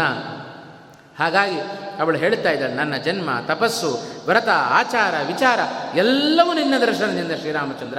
ಇವತ್ತದು ಸಾರ್ಥಕ ಆಯಿತು ಅಂತ ತಾನೂ ಅಷ್ಟೇ ಪ್ರೀತಿಯನ್ನು ಶಬರಿ ಆ ರಾಮನ ಬಳಿಯಲ್ಲಿ ತೋರಿಸ್ತಾ ಇದ್ದಾಳೆ. ಲೋಕದಲ್ಲಿ ಒಂದು ನಾಣ್ಣುಡಿ ಇದೆ, ಒಂದು ಕಥೆ ಇದೆ, ಇದರ ಬಗ್ಗೆ ಶಬರಿಯ ಕಥೆ ಬಂತು ಅಂತಾದರೆ. ತಾನು ಹಣ್ಣನ್ನು ಶೇಖರಣೆ ಮಾಡಿಕೊಂಡಿದ್ದಾಳೆ. ಹಣ್ಣನ್ನು ಕಚ್ಚಿ ತಿಂದ ತನ್ನ ಹಣ್ಣನ್ನು ರಾಮನಿಗೆ ಕೊಟ್ಟಿದ್ದಾಳೆ. ಪ್ರೀತಿಯಿಂದ ರಾಮನು ಸ್ವೀಕಾರ ಮಾಡಿದ ಆದರೆ ಈ ಕಥೆ ಶ್ರೀಮದ್ ಆಚಾರ್ಯರ ತಾತ್ಪರ್ಯ ನಿರ್ಣಯದಲ್ಲಾಗಲಿ, ನಾರಾಯಣ ಪಂಡಿತಾಚಾರ್ಯರ ಸಂಗ್ರಹ ರಾಮಾಯಣದಲ್ಲಾಗಲಿ, ವಾಲ್ಮೀಕಿಗಳ ರಾಮಾಯಣದಾಗಲಿ, ಎಲ್ಲಿಯೂ ಇದರ ಕಥೆಯ ಉಲ್ಲೇಖ ಇಲ್ಲ. ಆದರೆ ಸಂಪೂರ್ಣವಾಗಿ ಅಲ್ಲಗಳೆಯುವಂತೆಯೂ ಇಲ್ಲ. ದಾಸರ ಒಂದು ಮಾತು ಇದಕ್ಕೆ ಪೂರಕವಾಗಿ ಬಂದಿದೆ. ಆದರೆ ಎಷ್ಟರ ಮಟ್ಟಿಗೆ ಇದು ಪ್ರಮಾಣ ಈ ಕಥೆ ಅನ್ನೋದನ್ನು ಸ್ವಲ್ಪ ನಾವು ವಿಚಾರ ಮಾಡಬೇಕಾಗಿರತಕ್ಕಂಥ ಒಂದು ಪ್ರಸಂಗ ಇದು. ಹಾಗಾಗಿ ಅಂತೂ ಶ್ರೀಮದ್ ಆಚಾರ್ಯರ ತಾತ್ಪರ್ಯ ನಿರ್ಣಯದಲ್ಲೂ ಇದನ್ನು ಉಲ್ಲೇಖ ಮಾಡಲಿಲ್ಲ. ನಾರಾಯಣ ಪಂಡಿತಾಚಾರ್ಯರು ಸಂಗ್ರಹ ರಾಮಾಯಣದಲ್ಲೂ ಇದನ್ನು ಉಲ್ಲೇಖ ಮಾಡಲಿಲ್ಲ.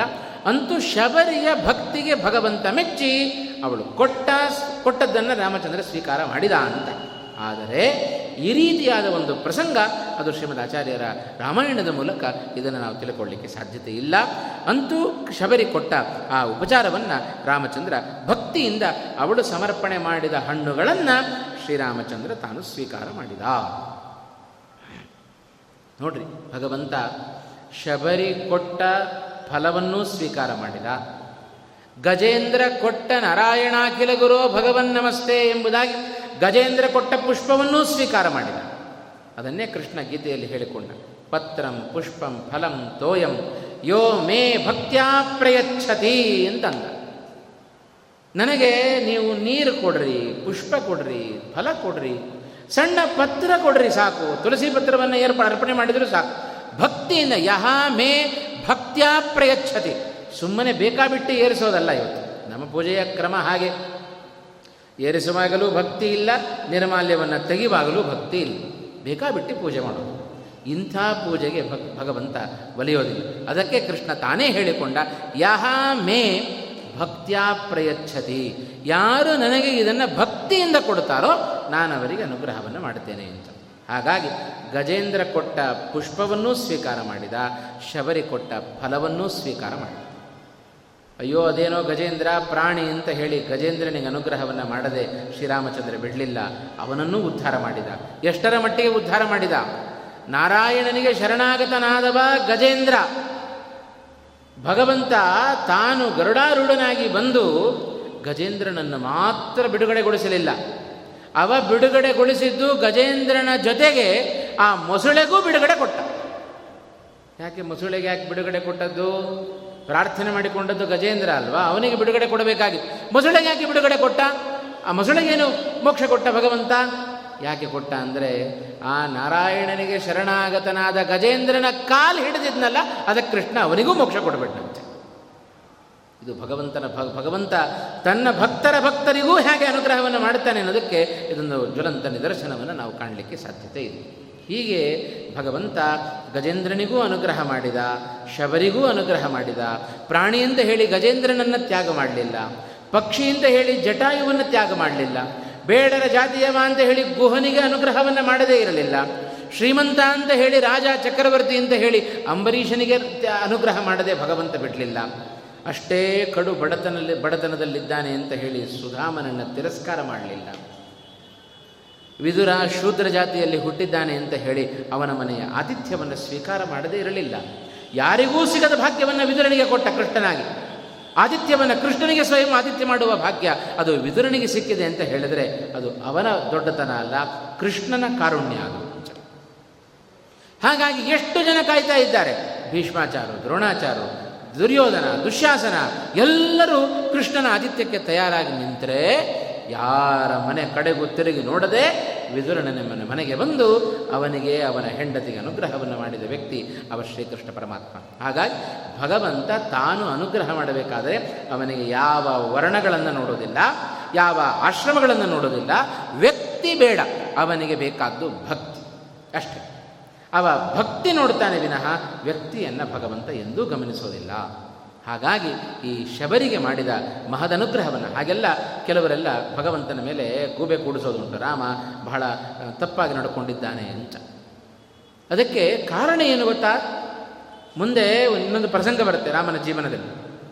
ಒಬ್ಬ ಶೂದ್ರ ಶಂಭುಕ ಅವ ತಪಸ್ಸನ್ನು ಆಚರಣೆ ಮಾಡುತ್ತಾ ಇದ್ದ ಆ ಶಂಭೂಕನನ್ನು ವಧೆ ಮಾಡಿದ ಶ್ರೀರಾಮಚಂದ್ರ.